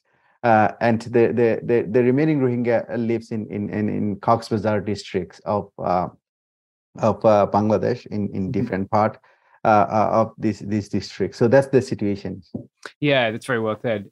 And some people have have taken on recently uh, leaving these camps in Bangladesh. Uh, they've taken on this very risky boat journey, right? Uh, I think they're going to places like Malaysia, if I'm not mistaken, Indonesia. Um, can you explain a little bit about like how prevalent that is, and of course how incredibly like high risk it is for people to take that journey? Sure. the The situations in the camp is not much different than the life that they used to live in in, in Myanmar, despite that the level of uh, uh level of uh, uh, human right violations and the treatment that they are having may not be the same. But uh, Bangladesh is not a signatory to 1952 refugee conventions, and it's not legally obliged uh, to be to be following all international norms and protocols to be to be hosting the, the the the, the, refugees. But despite they have demonstrated the humanity uh, and demonstrated the moral obligations toward the humanity to to host the the a million people, mm-hmm. and uh, the uh, then the a million people some of them has been from 1978 and some of them are from 1992 some of them are from 2017 has a very dark future they they are closed in this uh, fence camp and the movements are restricted access to information. Are not uh, given uh, like uh, the inter access to information are, are, like internet service and things like that has been denied access to livelihoods are denied and they are not able to legally work and solely rely on to, to the international humanitarian assistance access to education has been denied. So the the young people who are growing in this camp does not see a future that they will be able to go back to myanmar or if they live here as if you are living a debt uh, uh, like you know you don't have any any any way forward seeing a bright future. So there is uh, there is the only uh, they don't have a best alternative uh, to be try to be exploring different path and the only path it happened to be is uh, being created in the past in the past by some Rohingyas taking these boats and making to to Malaysia where they could do some domestic works and get a refugee status and maybe able to work and and some you're lucky enough to be resettled in a third country, uh, a small number, maybe less than two, less than two, three percent of the total uh, total Rohingya in Mal- Malaysia. So the journey is very risky. The the the the the boats that they are taking, the the first the sea is very rough that they take, and they are the the the infrastructure, boat infrastructure that they're taking are not uh, built uh, like they they not built in a way to be coping with this rough sea and rough uh, rough weathers and climate. So many of these Rohingya people who make this less than fifty percent of them make make it to the to the destinations.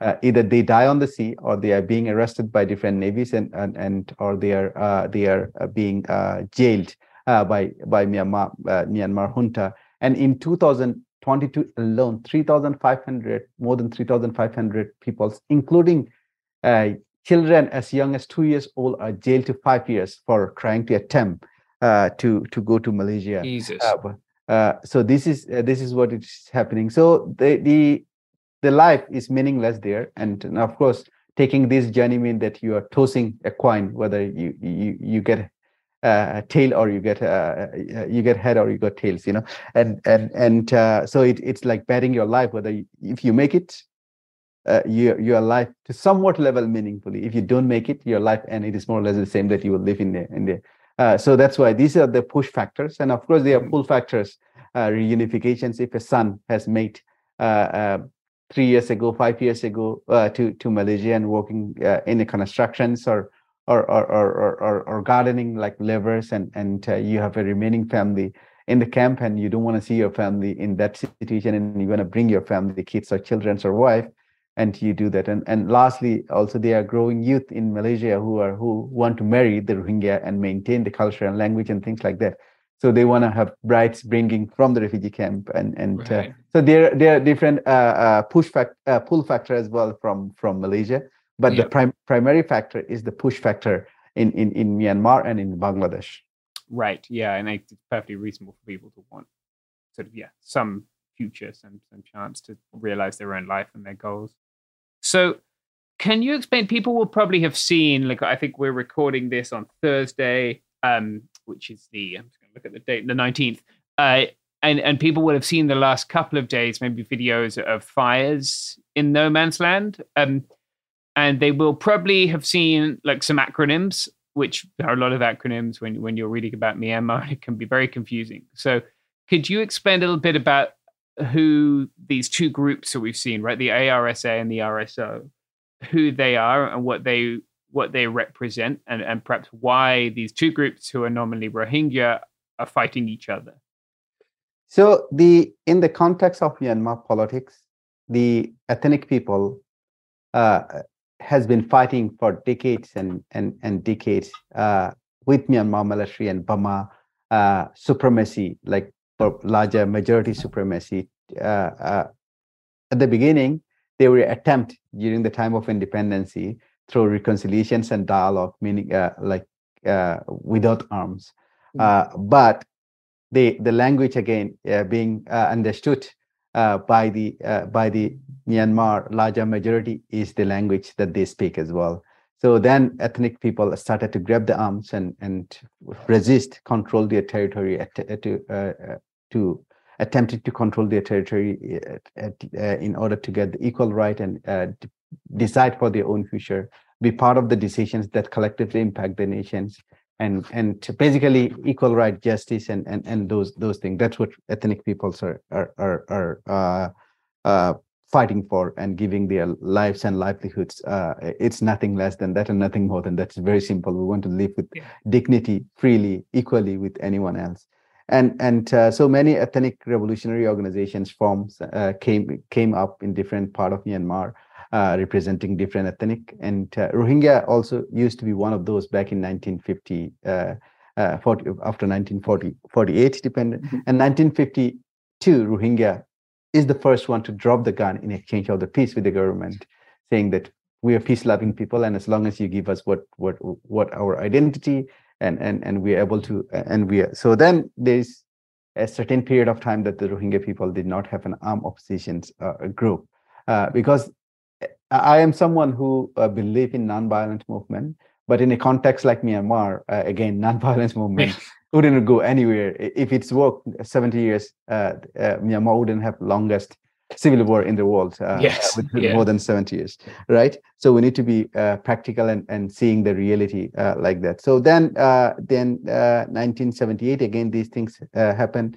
and then uh, and the Rohingya thinks, okay, then what we have been promised uh, and uh, what we have we are we are being uh, told to be uh, promised to be given is not given so we have to uh, grab the gun again and and form uh, uh, do as uh, others are doing in order to to uh, so the Rohingya Solidarity Organization has been formed and and it has been one of the popular organizations getting a lot of popularity from the Rohingya community. Uh, and then there were issues within the institution that has been growing. Of course, uh, uh, uh, they were not able to maintain uh, the the institutional growth and institutional resource management, and then the the institution collapse. And, and as well as it has to do something with the like you don't have a territory like other uh, other other uh, uh, armed oppositions group will will be in stations in Myanmar, where Rohingya were stations in Bangladesh, and Bangladesh government were not really supporting enough for them to survive uh, with with with, with the uh, to enhance its military capability, and and of course uh, there are several other other other things, and and um, so then it's disappeared in between, and then and 2014, uh, uh, this guy a guy called. Uh, um, uh, uh, this the guy who is leading currently the the the R, ARSA Arakan Salvation Army, uh, who was born in uh, in Pakistan and grew up in Saudi Arabia, Uh, uh, uh, his parent he claimed his parent is Rohingya, and of course he speak the Rohingya language. That's mean it's indicate that he he is, yeah. and came to to our Rakhine state to mobilize people, saying that you need to grab the gun, and this is what. Then uh, people, of course, uh, who have critical thinking skills and did not believe into things because it need to be from and within, and someone who does not understand how Myanmar politics look like uh, cannot lead revolutions because revolutionary has to do a lot with the with with the politics uh, political landscape as well in the country. And and uh, but however, there are a certain number of people who believe in it and follow very small number. And uh, uh and Rohingya didn't want to again fight or or enter into violence, and they just want to live peacefully. And and uh, that and, and they are resilient to what to the to to what they are trying to gain equally as others. And and so then the Arakan Salvation Army um, uh, ARSA has attacked the post, uh, 30 different police posts in 2017. That's where the, the collective punishment has been given as a result to the Rohingya, yeah. Rohingya community. And it's not collective uh, collective action, it was individuals' action. A certain hundreds of people uh, gathered together and attempt police force and, and, and the whole Rohingya population has been punished. So then uh, followed by that as well, RSO has been re-strategizing themselves and then so our, our, our Rohingya solidarity organizations also pop up parallelly back in 2018 2019 and and uh, and of course the the ideology that they stand uh, are slightly different from one another. And uh, so the the the the uh, that's why the the clash happened and and uh, uh, Rohingya solidarity organization think that like the the way that ARSA has been conducting and they're responsible they they for what happened to the Rohingya people as a as collectively uh, genocides and things uh, things like that, creating opportunities for Burmese military to to wipe out the Rohingya and deport the Rohingya. And uh, so they, there were these political disagreement between these two groups. And this no man land has been mostly occupied uh, uh, within the Rohingya refugees there. Uh, some ARSA members are often try to to enter there and and, and stations there. And so recently uh, the uh, uh, what we have learned from the ground is that RSO Rohingya solidarity organizations root out and operations to remove them from there and so that the Rohingya refugee in the normal lands could live peacefully without crimes and things like that. And and uh, uh, that's how the fight started, and and uh, it's escalated. And there were 200 houses being burned down, shelters, refugee shelters. Around 2,500 to 3,000 people has been uh, uh, has to be displaced. Uh, they were not allowed to enter to Bangladesh because uh, no man land is not accessible by neither parties, and and it's it's just in between. So.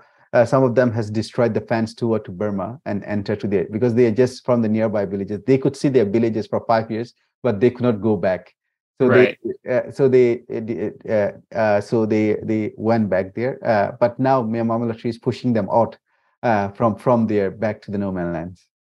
Yeah, it's just a yeah terrible situation. Um, and the, the, the, these aren't the only armed groups in that state, right? There are other armed groups, but like this this sort of explains it more succinctly. Like if we get into the other armed groups, it gets even more complicated. Um, so I wonder what people listening obviously will um, they've they've heard a lot about about the, the conflict in Burma, about the various different groups that are being persecuted by the Burmese military. How can they help specifically with with this issue? Is is there ways that people can can help out? I think we have seen how the world came together to help Ukraine people mm. unjustly, uh, illegally to be attacked by by Russia yeah. and uh, and threatening the democratic society of the world. And and that has been very inspiring appreciated and and and we stand with the ukrainian people. And people in burma has the the, the life of the uh, the value of the life of the people in burma has also the there is no difference in lives. You can buy one you, you know. So we have been uh, the people in myanmar has been fighting for for uh, uh at the cost of life and livelihood today uh, with whatever means that they have to make this country back to the path of democracy. And and uh, so international community should do uh, beyond releasing the statement uh, or, or, or, of concern. And a statement of concern may be maybe uh, may may name and shame and may put political pressure. And political pressure uh, is not this, the, the the the the thing that's being cared by by the by the by the junta.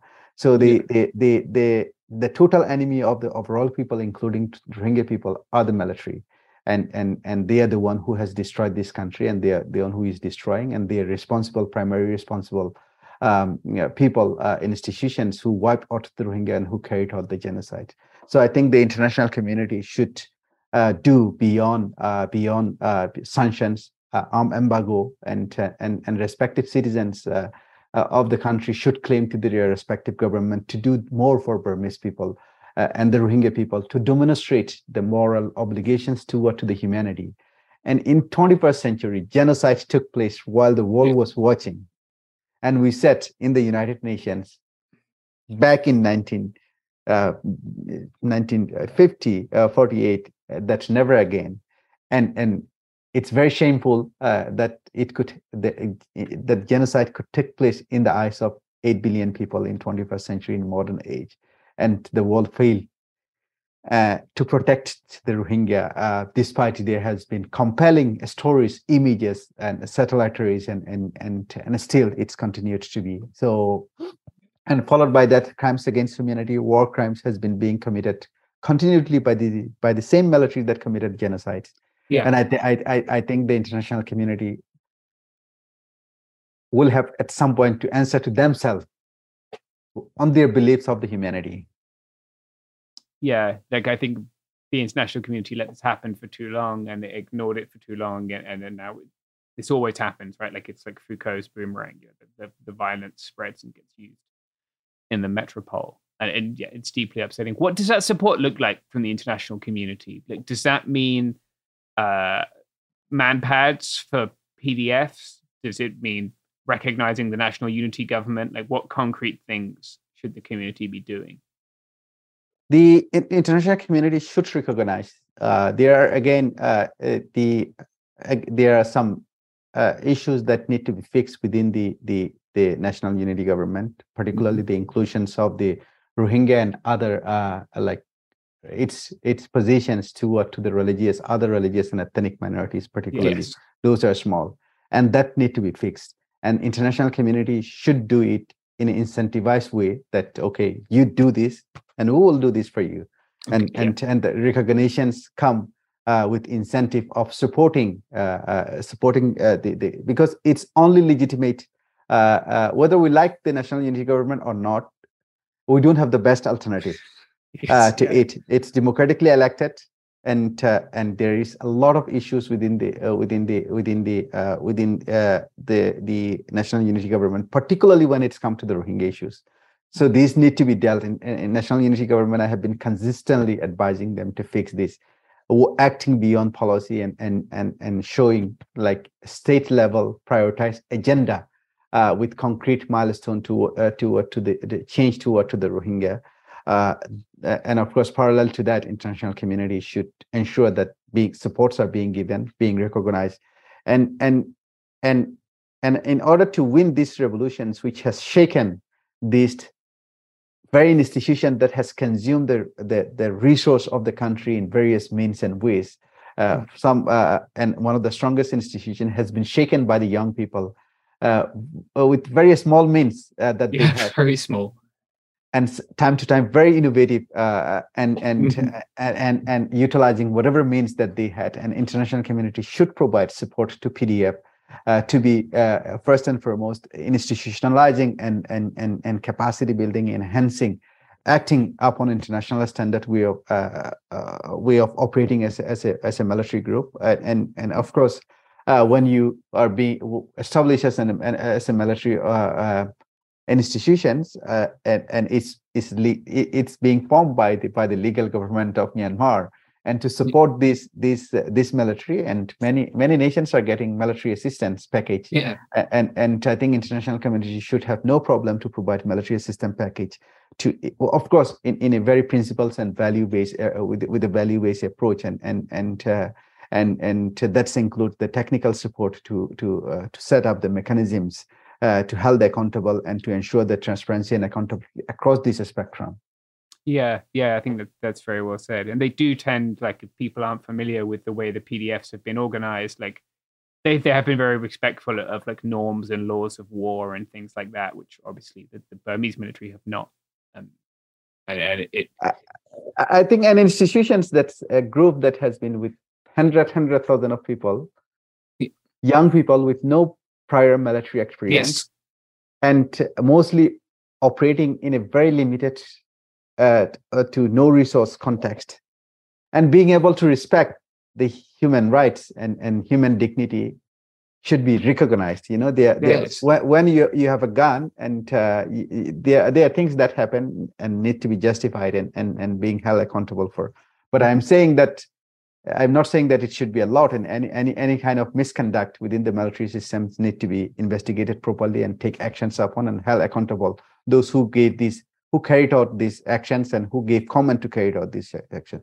But the number of cases related to the uh, to the to the uh, to the to the P- PDF has been significantly low uh, uh and uh, when when it's come to the to the human right violations. And and it has to be zero and uh, even one is too much Uh, but i'm yes. saying compared to uh, to uh, and and and i think continued support need to be given there in yeah. order to to to enhance their capacity to f- defeat the junta, plus to defeat it in a principle and value based with a principle and mm-hmm. value based approach. Yeah, yeah, certainly they could definitely do. Like the people we've spoken to are terribly equipped by any modern standards, incredibly brave and innovative. But um, they could certainly do a lot better if they had a lot more. Okay, where can people, if people want to follow along with your work, which is very impressive, how can they find you? Do you have like, uh, do you want to share your Twitter account or a website maybe? Where can people keep up with you? So I, am on Twitter and Facebook mostly, and my Twitter is akmo2, uh, and which uh, you can see it's uh, with my pictures, and and uh, I have put my bio as well there. And mm-hmm. I'm also very active on the Facebook, and and what I, uh, the work related, most of the work that I do uh, are being not everything, but some part that international community need to know are being portrayed there, and particularly uh, uh, the, the, the, the, human rights situations uh, related to the Rohingya and Rohingya refugees in Bangladesh are being uh, being uh, being shared there in a timely, very, very timely manner. Sometimes even lives. You know, it's happening now and being and mm-hmm. yeah, yeah, you've been very good at that. I follow your Twitter account, and it's very informative, and it helps me stay informed. So that's it's AKMOE two if people are searching for it. Thank you so much for giving us some of your evening. I really, really appreciate your time. Is there anything else you want to get to before we finish up? No, it's lovely to be part of the program, and thank you so much for having me once again.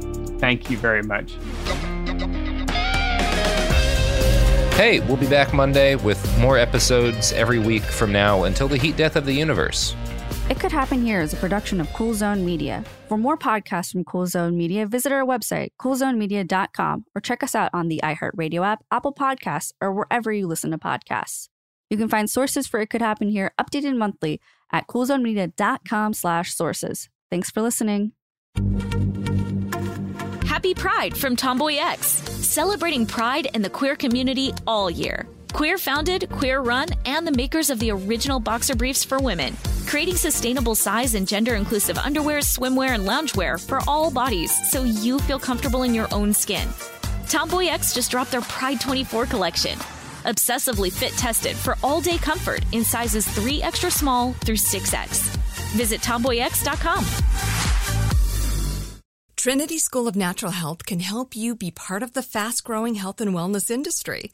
With an education that empowers communities, Trinity grads can change lives by applying natural health principles and techniques in holistic practices or stores selling nourishing health products. Offering 19 online programs that fit your busy schedule, you'll get training to help turn your passion into a career. Enroll today at trinityschool.org. That's trinityschool.org. Right here, right now. Find your beautiful new floor at Rite Rug Flooring. Choose from thousands of in stock styles, ready for next day installation, and all backed by the right price guarantee. Visit riterug.com. That's R I T E R U G.com today to schedule a free in home estimate or to find a location near you. 24 month financing is available with approved credit. For 90 years, we've been right here, right now. Rite Rug Flooring.